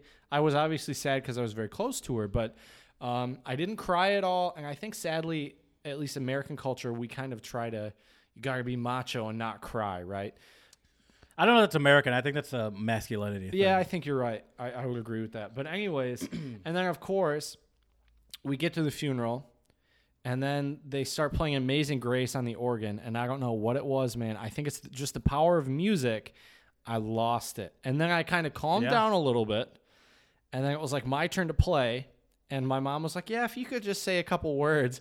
I'm like fucking sobbing, dude. I'm like, I, I, I like couldn't talk, and I basically just all I could squeeze out was I used to play guitar for my aunt Glad. That was all I could, all I could really bust, you know, say. And I'm sobbing. I made it through the piece, which I don't know how I did it that's good. but I Yeah, made it that- through the piece. And then afterwards, what I, I really have to, I wish I would have actually asked this woman her name, but she was the organist for the funeral.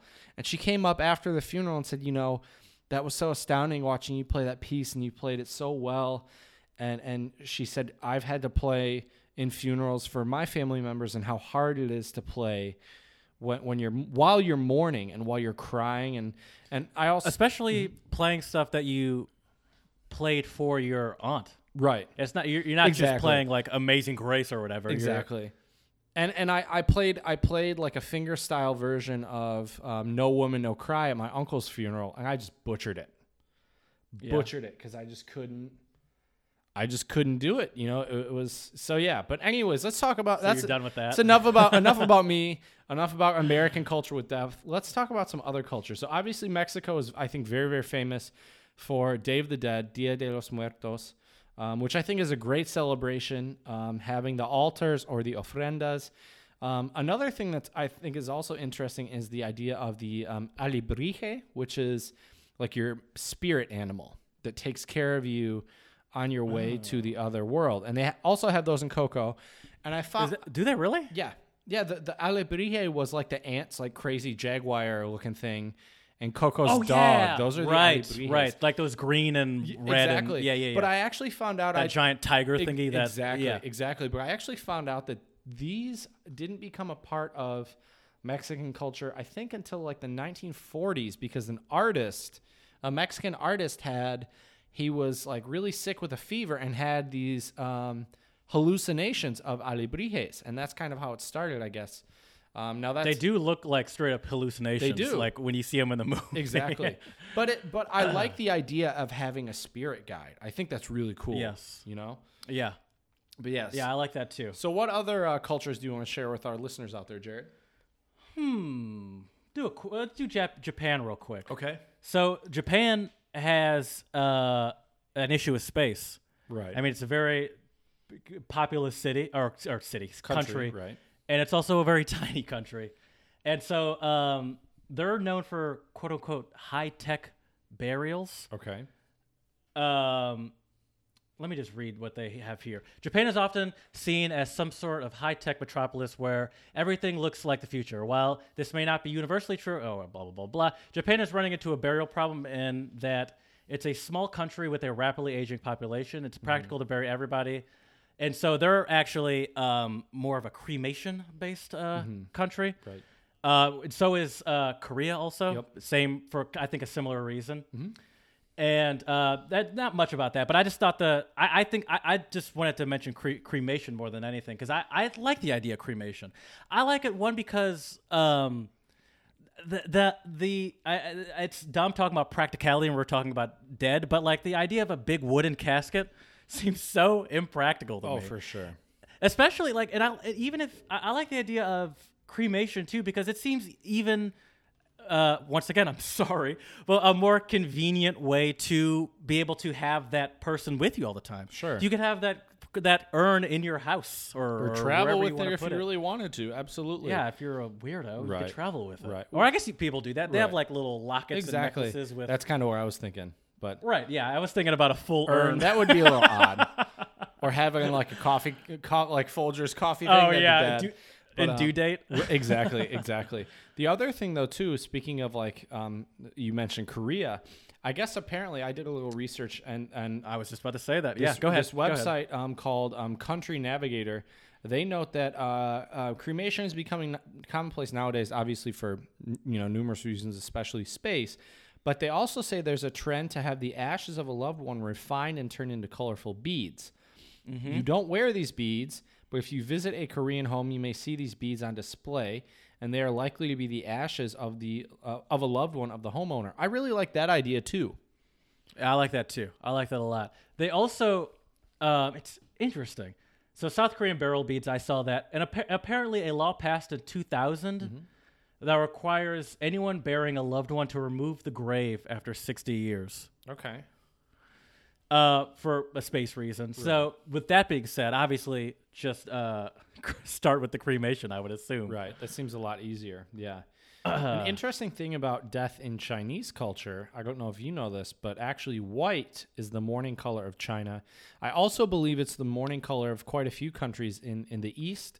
Um, I have, yeah. okay. Like I also saw Oh, go ahead. I also saw a picture of a Cambodian funeral and they were also wearing white.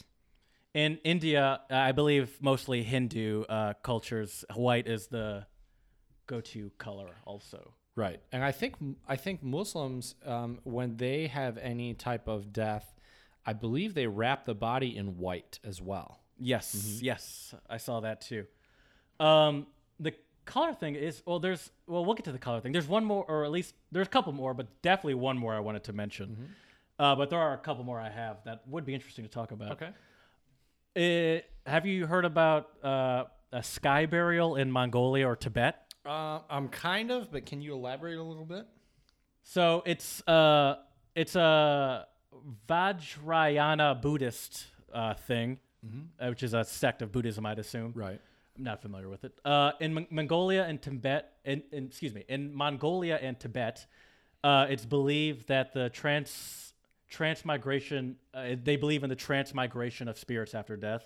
That the soul moves on while the body becomes an empty vessel to return it to the earth. The body is chopped into pieces and uh, Oh yeah, placed given to animals, right?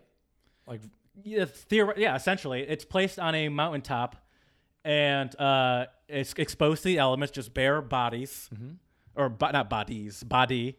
Uh, and it's it's yeah, it's given to the given back to the earth and given to animals and vultures and stuff.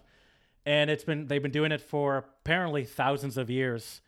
And 80% of Tibetans today still choose to do uh, to have their ceremonies that way.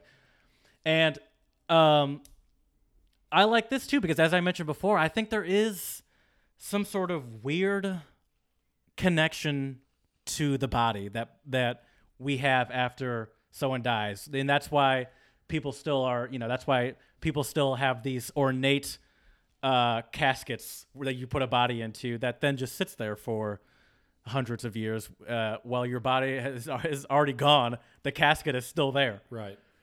And so I, I think that it's this is yeah, it's a little more pragmatic, but I think it's also uh, interesting view at how we view our bo- how we view our bodies Oh, in comparison to like our body is according to the Mongolians and the Tibetans, the body is is is almost who cares? It's like yeah, that's just that's just another part of Earth, like a tree Right. or or the grass. So we're gonna put the body back where it belongs. Exactly. And while, while by doing that, the part that really matters, the spirit, will be free to I don't know, do some spirits. right. Right. Well, we obviously don't know what the spirit does. but at the this body point, but doesn't yeah. really matter.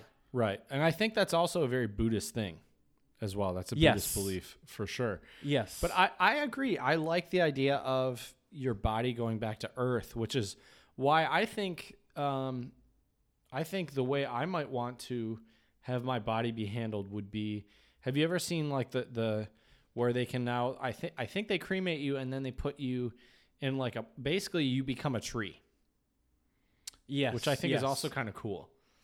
Um, Yes. I like that idea of you know because I mean, yeah, our bodies eventually, uh, you know, when they're not of any more use to us, they yeah they put them back in the earth, and if you just put it yeah in a casket, it's it's yeah like I would rather give my body back to the earth in some way. I know that sounds Yeah, like a super hippie thing, but you could be in like your grandkid's backyard, exactly and every time they see that tree, it's like that's grandpa. Right. We actually did that. I know this is kind of weird, but we we actually buried all of our. Well, I think they were all cremated, but we put our cremated um, dog's ashes underneath a pear tree at my parents' house. Oh, that's nice. Yeah, and and the pears are actually pretty good. Delicious. Yeah. So so there you go. But uh, but yeah, so I don't know. It is interesting how different cultures, obviously different faiths as well. Um, Yes. view- A lot of this stuff is based in religion. Oh, for sure. Have you heard what they do in Ghana? I have not. Ooh, all right. Well, let me tell you about this. So, so in Ghana, there's uh also another belief in the afterlife, um, but now there's apparently a relatively new tradition of elaborate coffins, which illustrate the interests, professions, or status of the deceased, um, and and also as a way to see them off into the afterlife. So, for example, and this is this is on this Country Navigator website, a coffin may take the form of an airplane, or a Porsche, or a Coca-Cola bottle or an Um, animal. Goo- goo- hey, by the way, uh, for the listeners, Google just Ghana and coffins. Ooh, And- what pops up? Uh, there's a pen. There's a airplane, Coca-Cola bottle, Okay. Marlboro, Uh-huh. uh, Cigarettes, yeah. uh, uh, chili pepper, a tennis shoe, uh, a pig for some reason. Mm-hmm. Um, Maybe they were a pig farmer. Oh yeah, maybe. Uh, pickup truck. Uh, a lot of airplanes. Okay. Butterfly. I wonder what the airplane represents. Did Dress they shoe, like to cell phone. travel? Yeah, maybe they were a pilot or something. who Right. knows? Who knows? These are awesome. Like this is art. I, I- you Oh, could put this on it. your like front lawn or believe it. something. I don't know. Right. But what they also Uh, say about Ghana is, uh, well, first of all, these they- coffin makers are highly sought after, and like you said, they're regarded as important artists. So there you go, Jared. I mean, yeah, it looks. It definitely does. Right. This one is a camera. Jeez, that's crazy. It even has Nikon written on Right. it. Oh, wow. So, do you know? Do they do they bury those? I have no idea. It doesn't say. Because it almost seems like a waste of uh, coffin. I would imagine they bury them, but I could be wrong. They could maybe use the the coffins for the funeral and then something else. But the, but the other thing here, Jared, it says according to this website, it says funerals are enormous affairs, often costing more than weddings, and are advertised on billboards so no one in the community misses out. So once again, we see a theme of people celebrating, right? You know, Yeah. You want everybody in the community to come and celebrate, which I think is great. Um, and here it Yeah. says in other parts of Africa, funeral rituals have evolved from the blending of Christian, Islam, and traditional practices. In southern Africa, like Ghana, funerals are enormous affairs involving entire communities. The death is usually announced on the local radio station, and the mourners will ga- gather over Wow. the coming days, coming from surrounding villages and further afield to pray and sing. As numbers swell, catering becomes more complex, with animals slaughtered to feed the crowd, which I mean, I guess it makes sense. You know, you have a lot of people there, you got to feed them. Um, and if you are an employer in, say, Botswana or Namibia, you need to allow time off for funerals. And if you employ several workers from the same community, you may well lose all of them for days at a time in the event of death. So that's really interesting. And I, I bet you in some smaller communities, that's probably pretty. I mean, not often, but when often, whenever someone dies, that everyone at that place, even your boss, is like, "Yeah, we gotta." I, I mean, they say that you have to take time off, but I bet you the boss is probably involved in a lot of those things where it's like, "Yeah, you, you're asking me to take time off. I'm gonna be there too." Right. Now, here's one that I'm gonna admit I found a little disturbing. Okay. And this is in the Philippines. Uh, and obviously, this is not just the Philippines. I think this is specific groups within the. Oh, it said uh, so many ethnic groups in the. There are many ethnic groups in the in the Philippines. The Benguet of northwestern Philippines uh, blindfold their dead and place them next to the main entrance of the house. Their uh, their Tinguian neighbors, another culture community in, in uh, Philip, the Philippines, dress bodies in their best clothes, sit them on a chair, and place a lit cigarette in their lips. Interesting. Sounds kind of like a fire hazard, but The- you know, no no disrespect to their culture, obviously, ends, but ends but with the cremation. right. and then one more, the Caviteño, Mm-hmm. which oh, that's right. The Philippines has a heavy Spanish influence. I was like, Mm-hmm. that's interesting. It has the Enyo in there, but that actually makes perfect sense. Uh, the Cavite, the Cavite, Caviteño, uh, who live near Manila, bury their dead in a hollowed out tree trunk. When someone uh, becomes ill, they select the tree where they will eventually be embal- uh, entombed.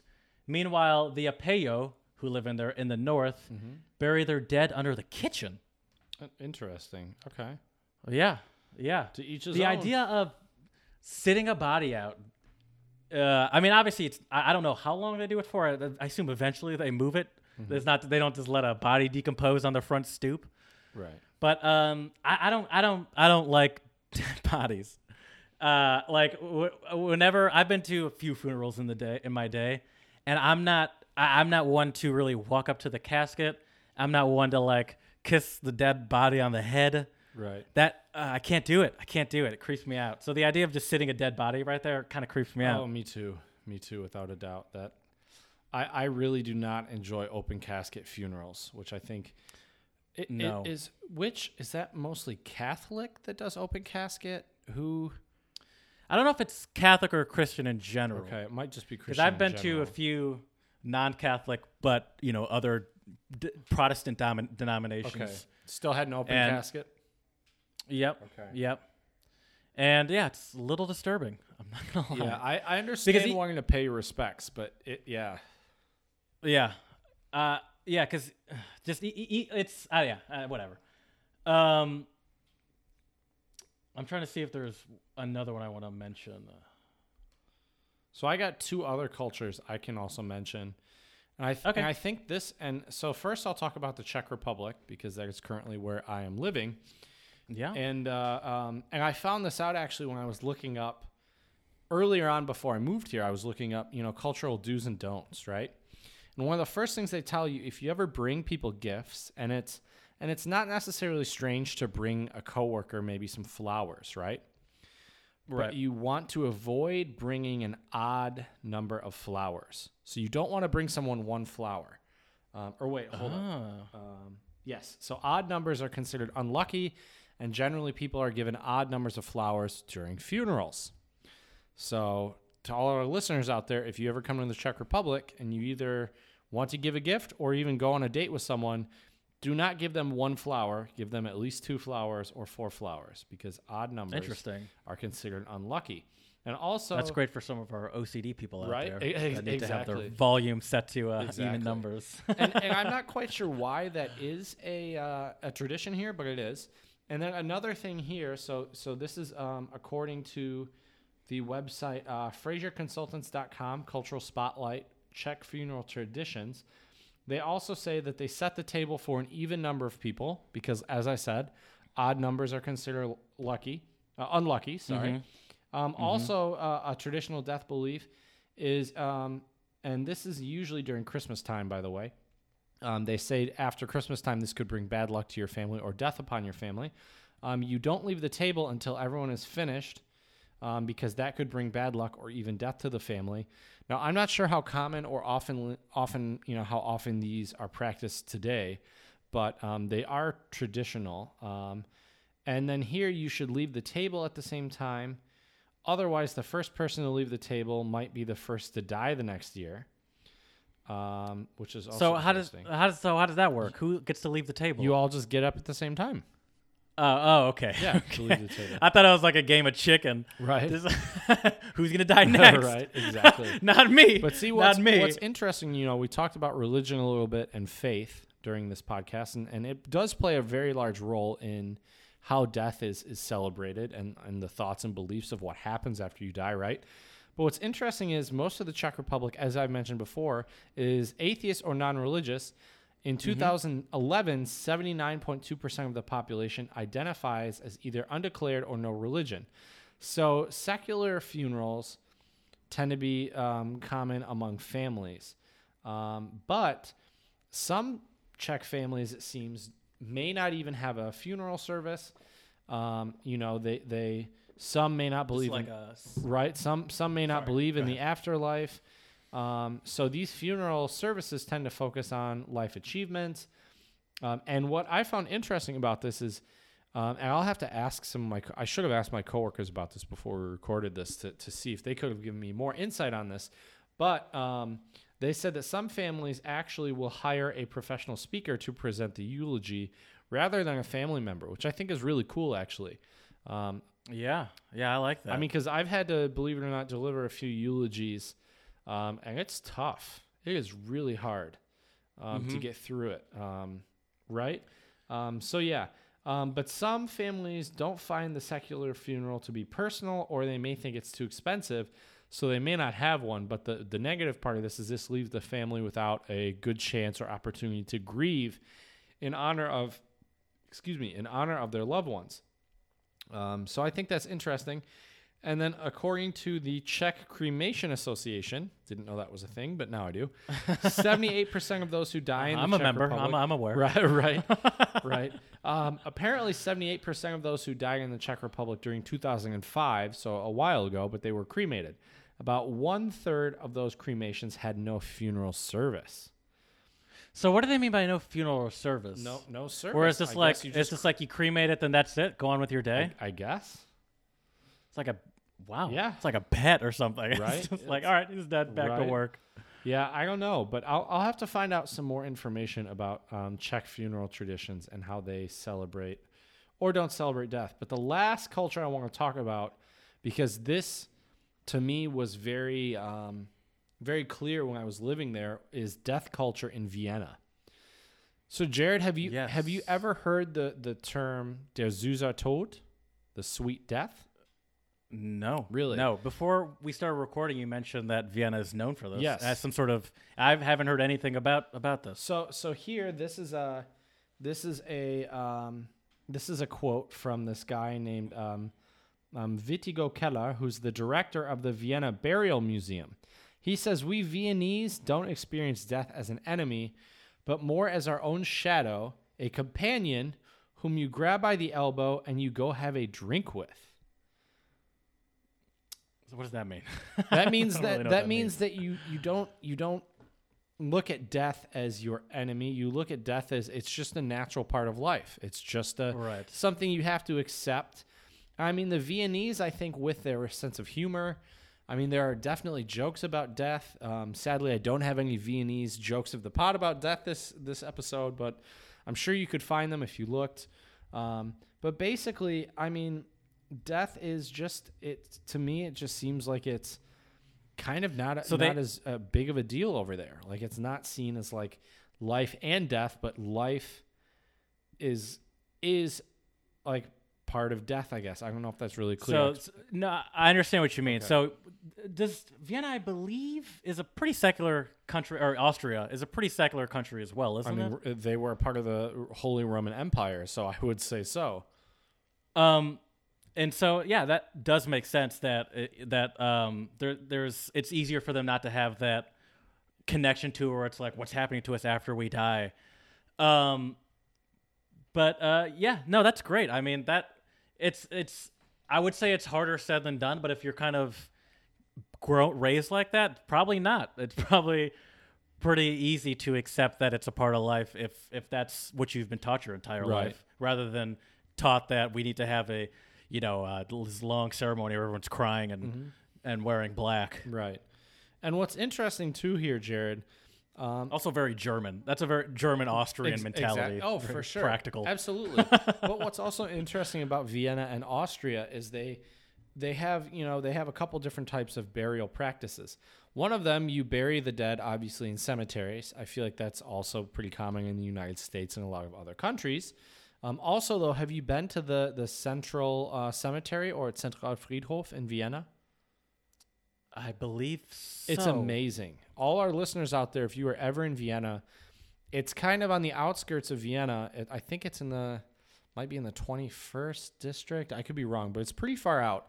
If you're going from the, the central part of downtown, which is the first district, it'll take you easily 20 minutes or more to get there by, by tram or U-Bahn. But it's worth seeing because yeah, the the cemetery is immaculate. It's well taken care of, um, and it just shows how the Viennese honor their dead, um, and they're very proud about it, which I think is really nice. Um, also, I've been to some cemeteries in, in the, Germany, uh, and they're also super clean, very pretty. Um, so I think that's great. Another couple burial practices though in Vienna for you, Jared, and for all of our listeners out there. Um, this one practice incorporates the bones of the dead into the foundation of the catacombs, which I'm not sure how frequent that is nowadays, but I know back um, back in the day that was way more common. And then, if you are an aristocrat or uh, um, you know of nobility, there's a practice of the heart burial where, um, and you actually, if you go into the Kaisergruft or the, the like the Kaiser tombs, um, you can actually the hearts are in a separate like urn and the bodies are in a different casket, which I think is interesting. The non-cremated heart, just the heart. The heart, yeah. Is is that because that's where they believe the soul is, right? Uh, you, you got me there, but I believe that's what it is. probably. I believe that's what it is. probably, yeah. hmm Also, fun fact: apparently, the uh, Zentralfriedhof or Central Cemetery in Vienna is actually the largest cemetery of all Europe, and it is the final really? Resting place for three million people. Whoa! Isn't that crazy?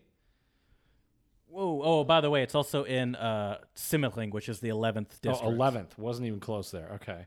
No, it, it is pretty far It out. is though. Yeah, yeah, yeah, yeah. So right here, um, and it's kind of a known joke that the Viennese play glowing tribute to their composers and artists when they're dead, but while they're living, the Viennese give them a hard time. Yeah, that also sounds about right. Right? Exactly. But yeah, But that goes against the living in the moment part, where it's how about you enjoy them while they're here? right, right, exactly. but that's the weird thing about I feel like artists and, and composers. They're all sadly a lot of them are way more famous after they die than when they're alive, which is too bad. Oh, for sure, for sure. Um, yeah. I, I mean, I think a lot about uh, like w- when I do piano stuff. I think about Beethoven. Whenever he comes up, I can't help but like feel sorry for the guy. After we went to his house and we read that um, Heiligenstadt Testament. Oh yeah. Uh, Can you can you tell like our I- listeners about that because they might not all know. Yeah. So uh, Beethoven lived in a uh, s- uh, area of Vienna called Heiligenstadt, Mm-hmm. and he lived in this tiny one bedroom apartment. Uh, and uh, apparently, it started off as him trying to like avoid uh, like um, People, right? Because he, well, yeah, and it, I think he had a lot of uh, sexual partners that he was trying to avoid.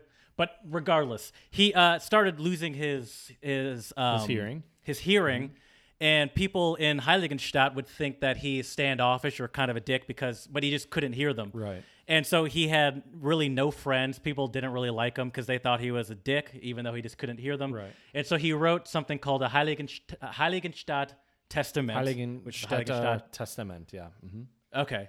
And it was essentially just him saying that, just pouring out his heart. Really, is all it was. Didn't he send it to his like- brother?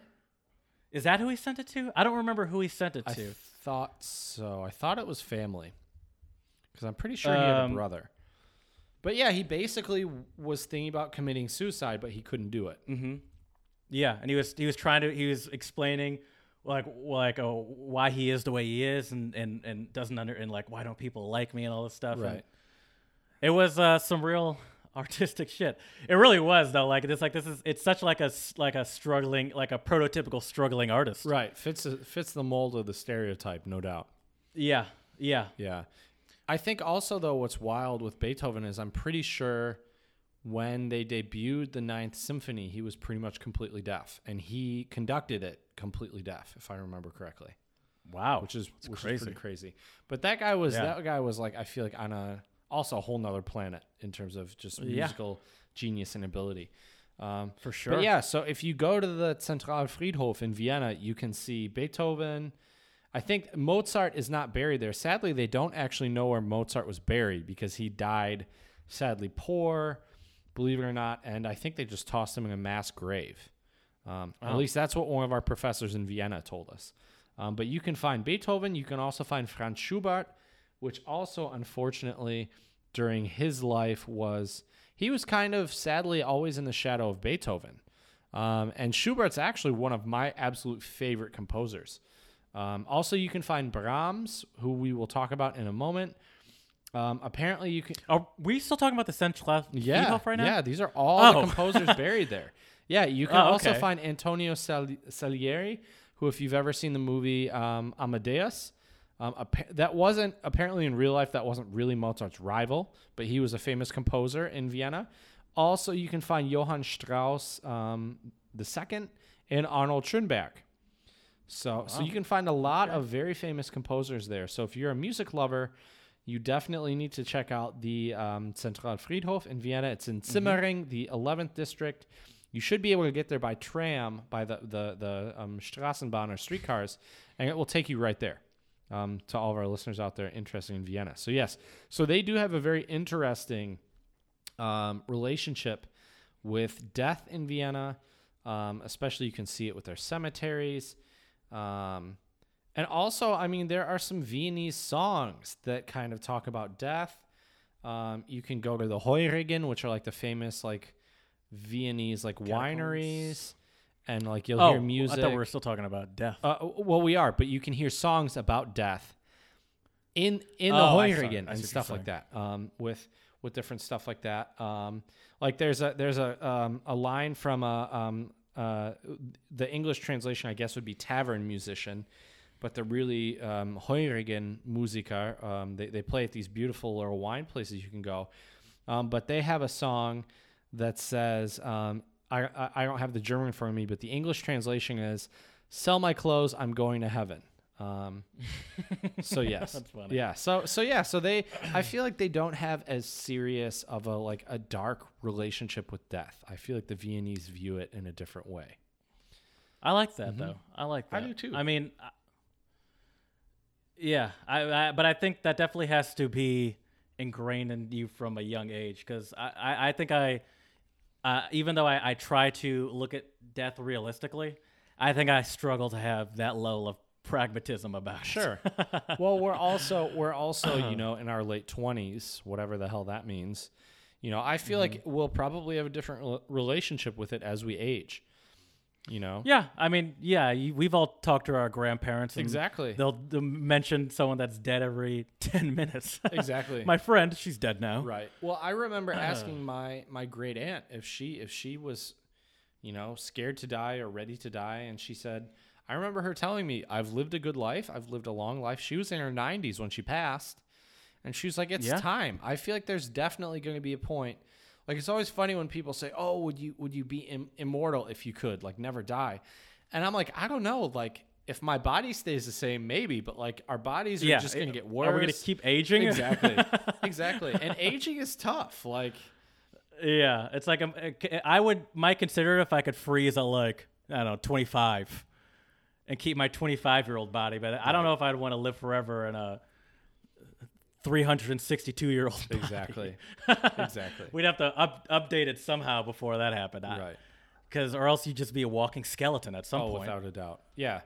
But anyways, as as I mentioned, the Viennese have a very interesting relationship with death, and uh, and that kind of led me to thinking about our song of the pod for this week, and uh, and I wanted to when when Jared suggested we do an episode about death across cultures, this was actually one of the first things that came to mind. Um, for a song of the pod, which is um, it's by Brahms, who's also buried in the um, Cent- uh, Zentralfriedhof in Vienna, so you can see his grave as well.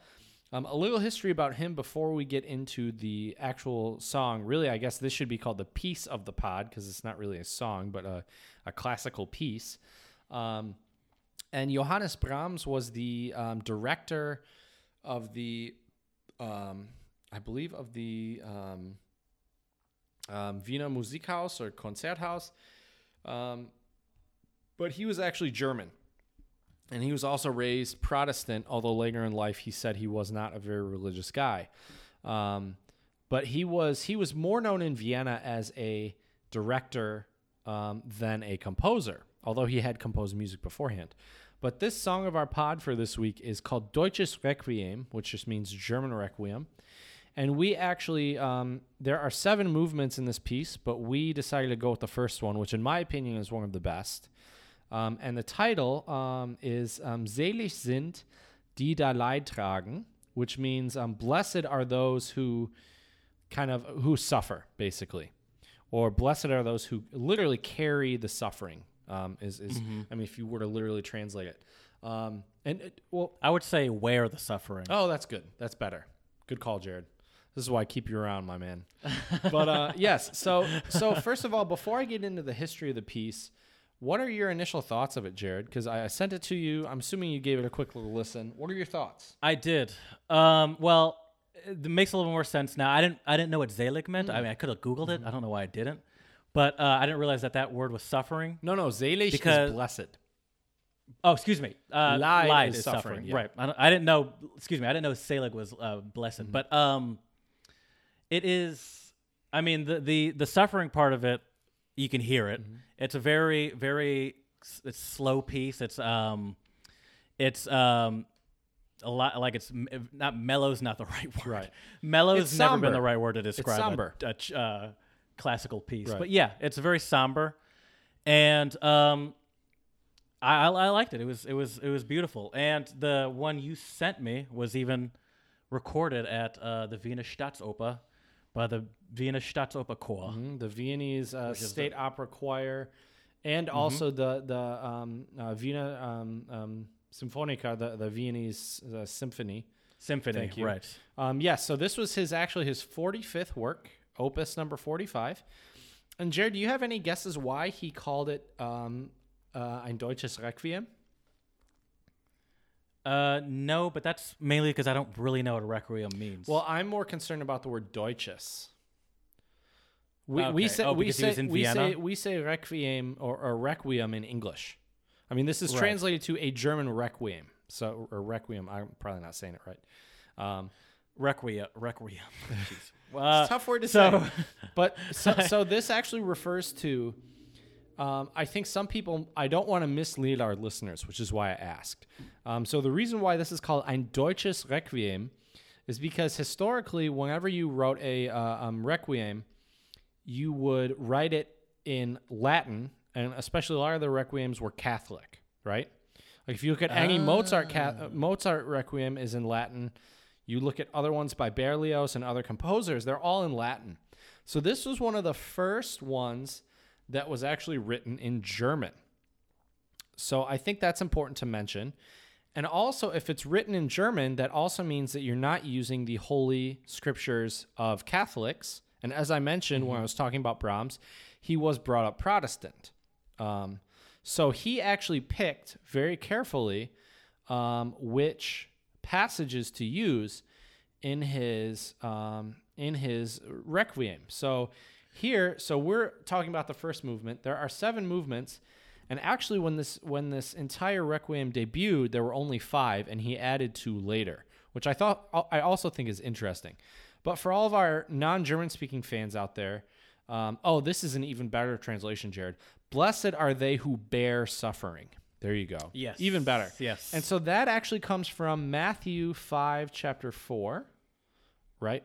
It's 5 colon 4. Would that be 5, chapter 4? chapter no chapter five verse. Thank four. you. Sorry, I'm not a big Bible guy. So Matthew, um, um, chapter five, verse four, which is "Blessed um, are they who bear suffering," which is the the first part of it, where they say they and they sing it very slowly. Selig sind die da Leid tragen, and it's beautiful. that the the harmonies in the in the choir are just, I mean, uh, Yes. yeah. I mean, honestly. The first couple times I listened to this piece, almost the whole way through, I was almost in tears. I mean, this piece is so moving. I honestly would have listened to it a couple more times, but it's it's tough as a pre-pod song. I, Right. try to, I like to listen to like stuff to get me in a good mood before Right. the pod, and that does not do it. But it is powerful. Like it's powerful. Exactly. And then the uh, so that was the first part of the the text is from Matthew chapter 5 verse 4. The next part is from Psalm um, chapter 126 verse 5 and 6.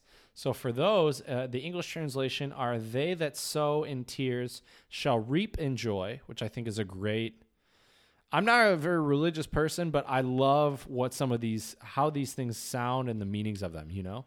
But uh, you don't have to be a religious person to be able to see like the beauty in the Bible Oh, and, for sure. and the words written in it because it, it, it is beautifully written. Exactly.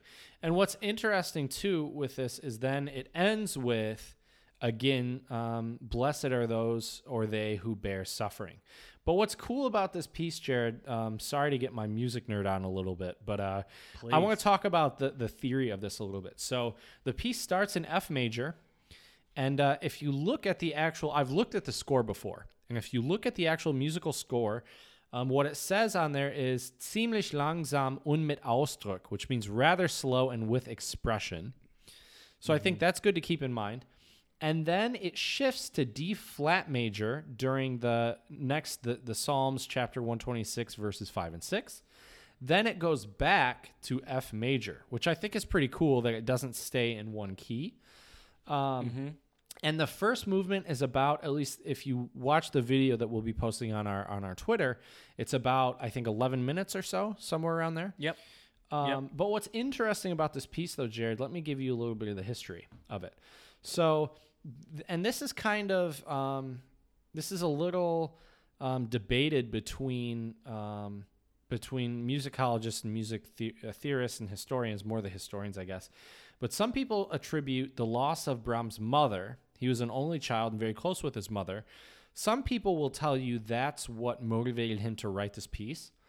Others will tell you because his mother died in 1865 and this piece came out in I think it was debuted in like 1867 or so. I could be wrong, but Okay. but oh sorry, no, it, it would have been 69. Sorry, um, but because right here it says composed 1865 to 1868.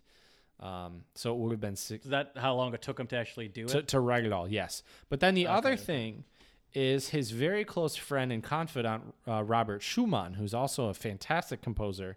Especially if you're a pianist, you should de- definitely check out some of Schumann's work, Jared. He's a pal and a confidant. right? And he, Do you know what that's what I just said that from? By the way, uh, that's part of the uh, Golden Girls theme song. oh, okay. No, I'm, I've, I've, ne- I've never heard that before. But all right, good, good to know. Um, good to know. But yeah, so he also died in. So his mother died in '65, and it says the loss caused him much grief.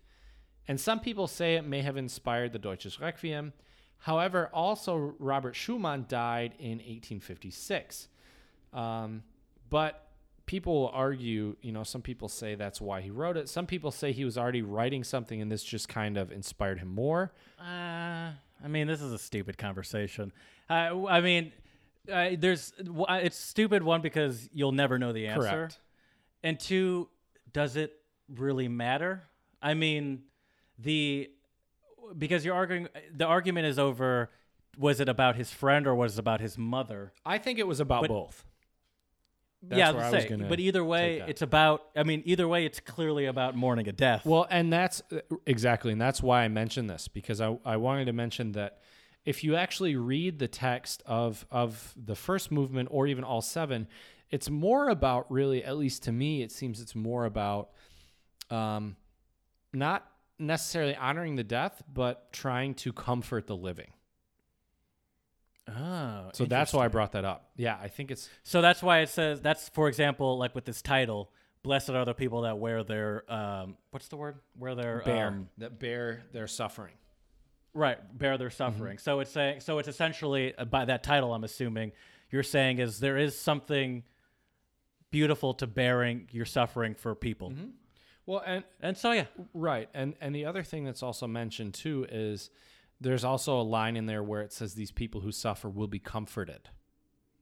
So I think I think if you think about it that way, it kind of makes sense that I think his I think his mother and his dear friend Robert Schumann, I think that would maybe play a bit of a role in the composition factor of what text you choose, right? Because and if you mm-hmm. also look at a lot of the music, and a lot of the text, he doesn't mention a lot about like Jesus Christ or things like that. Like I said, it's more about comforting those who are still living. I wonder if this piece was controversial controversial back in the day. It was. I was. That was my Okay. next thing I wanted to talk about. Oh. so so good work. yeah. So this was well. One. It was. It was actually. So it was um, debuted in Vienna actually, um, and to what they thought was going to be a small concert because, as I mentioned earlier, he was more known as a as a director and not a composer, and so. But actually, a lot of people came um, to to this when it. So it was actually um, condu- uh, it was actually debuted on December 1st. Okay, so I was kind of right. It was debuted on December 1st, 1867. But the partial premiere, and I say partial because not all the movements were written at the time. I think it was only the first three movements. Um, sadly, there were some sections marked that should have been um, um, piano forte, and they were played at, as forte or, or fortissimo. And what ended up happening was the timpani drowned out the entire ensemble singing. What's a piano forte? uh, uh, um, I mean, like Mezzo piano? like a loud forte, right? oh, an loud forte is a fortissimo. Oh, pi- oh, ma- maybe it's not piano forte. It's it's P. Or maybe you meant like a mezzo piano. Well, it's PF That's right here. Um, PF. Huh. I'm not sure.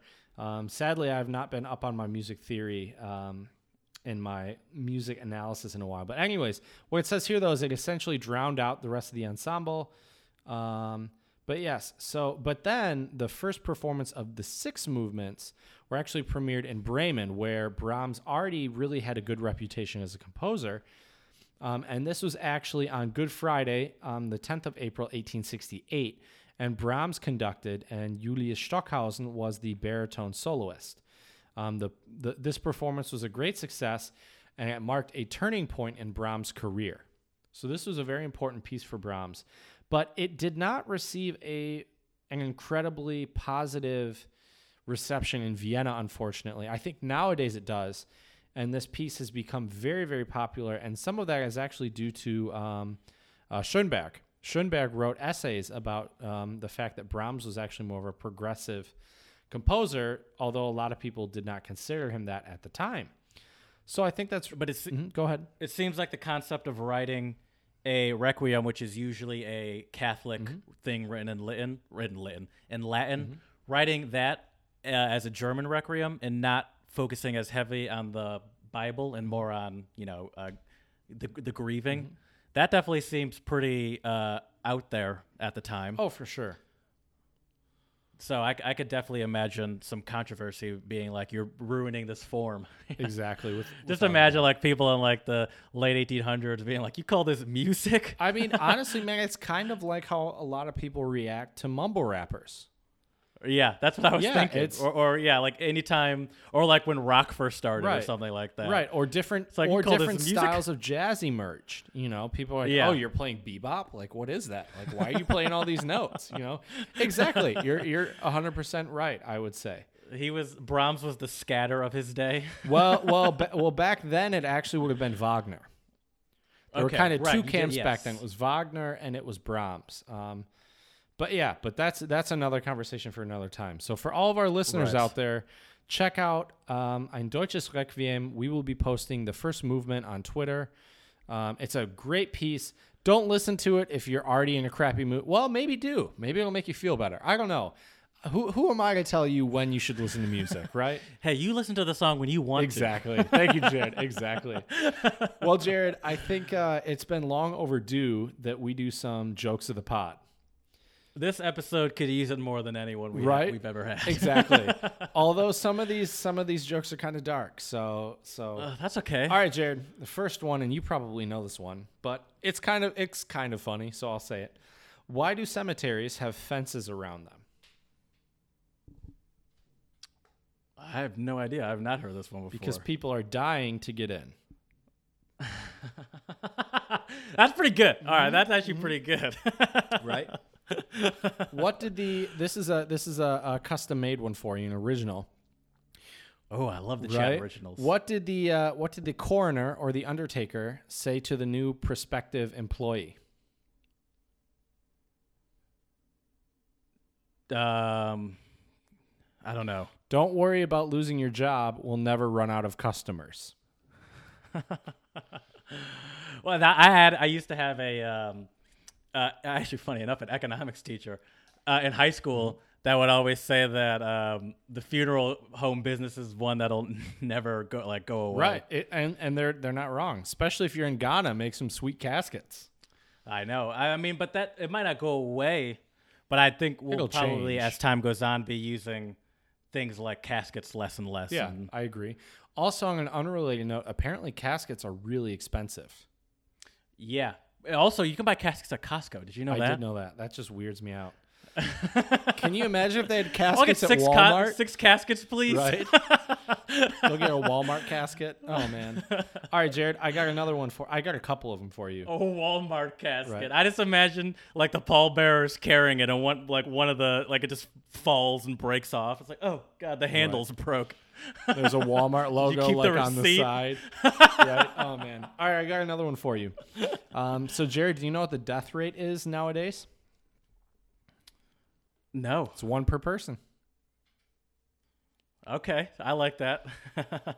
that sounds like a dark dad joke. Right? right. Um, all right, Jared. Like I said, I got quite a few of these. So here we go. What's the difference between a bad golfer and a bad skydiver? I mean, well, a bad skydiver's gonna die.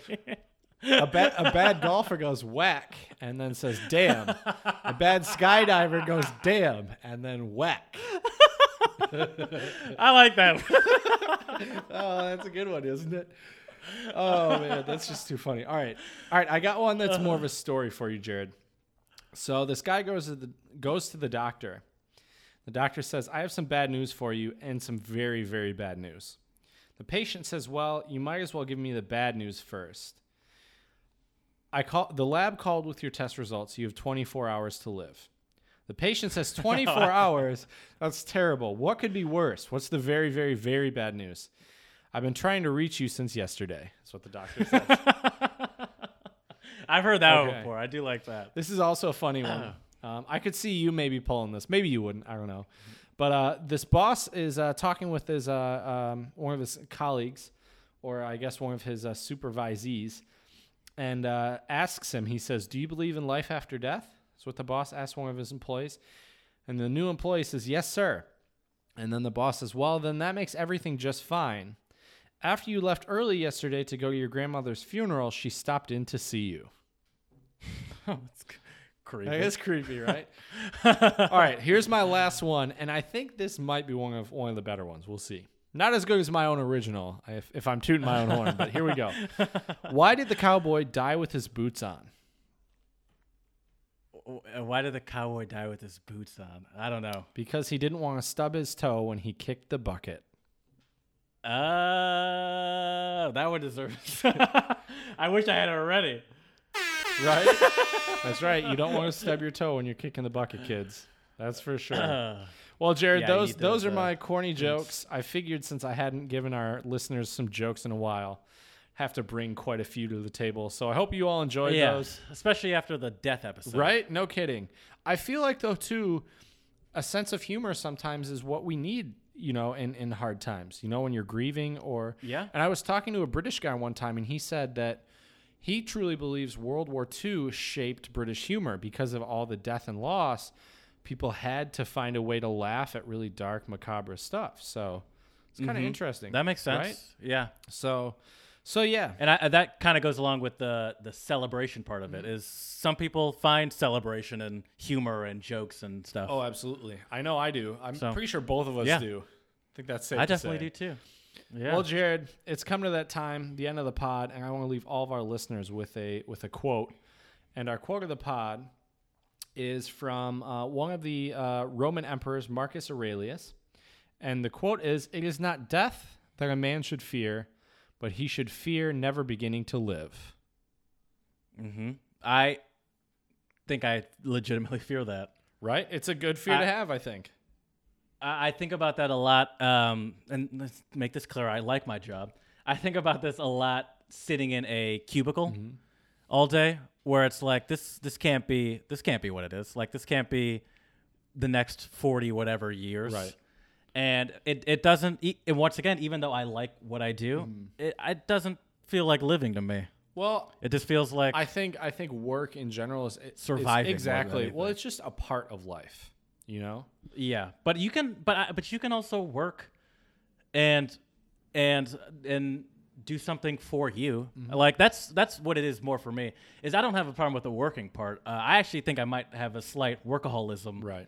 to me, but it's more um, it's more the doing something for you Mm-hmm. and and liking what you do. I I have the liking part, but it's not for me. You know, it's for a company. Right. You'll get there, buddy. You Thank will get you. there. Hey, hey, everyone! Tell more people to uh, listen to this podcast. That's right. So I can quit my job. That's right. Just remember, it's not death that we should fear, but we should fear never beginning to live. So, on that note, Jared and I would like to thank you all for listening. Please subscribe to our various social media channels, either on Instagram at Untranslatable Podcast. Check us out on Twitter, especially for our songs of the pod. Uh, you can find us at Untranslatable One. And please shoot us an email. We'd love to hear your stories, your untranslatables. I feel like Jared and I talk way too much about ourselves, and we definitely need some input from all of our amazing listeners out there. So we would like to thank you and have a wonderful evening or morning or whenever you're listening to this podcast, and we will talk to you all next time.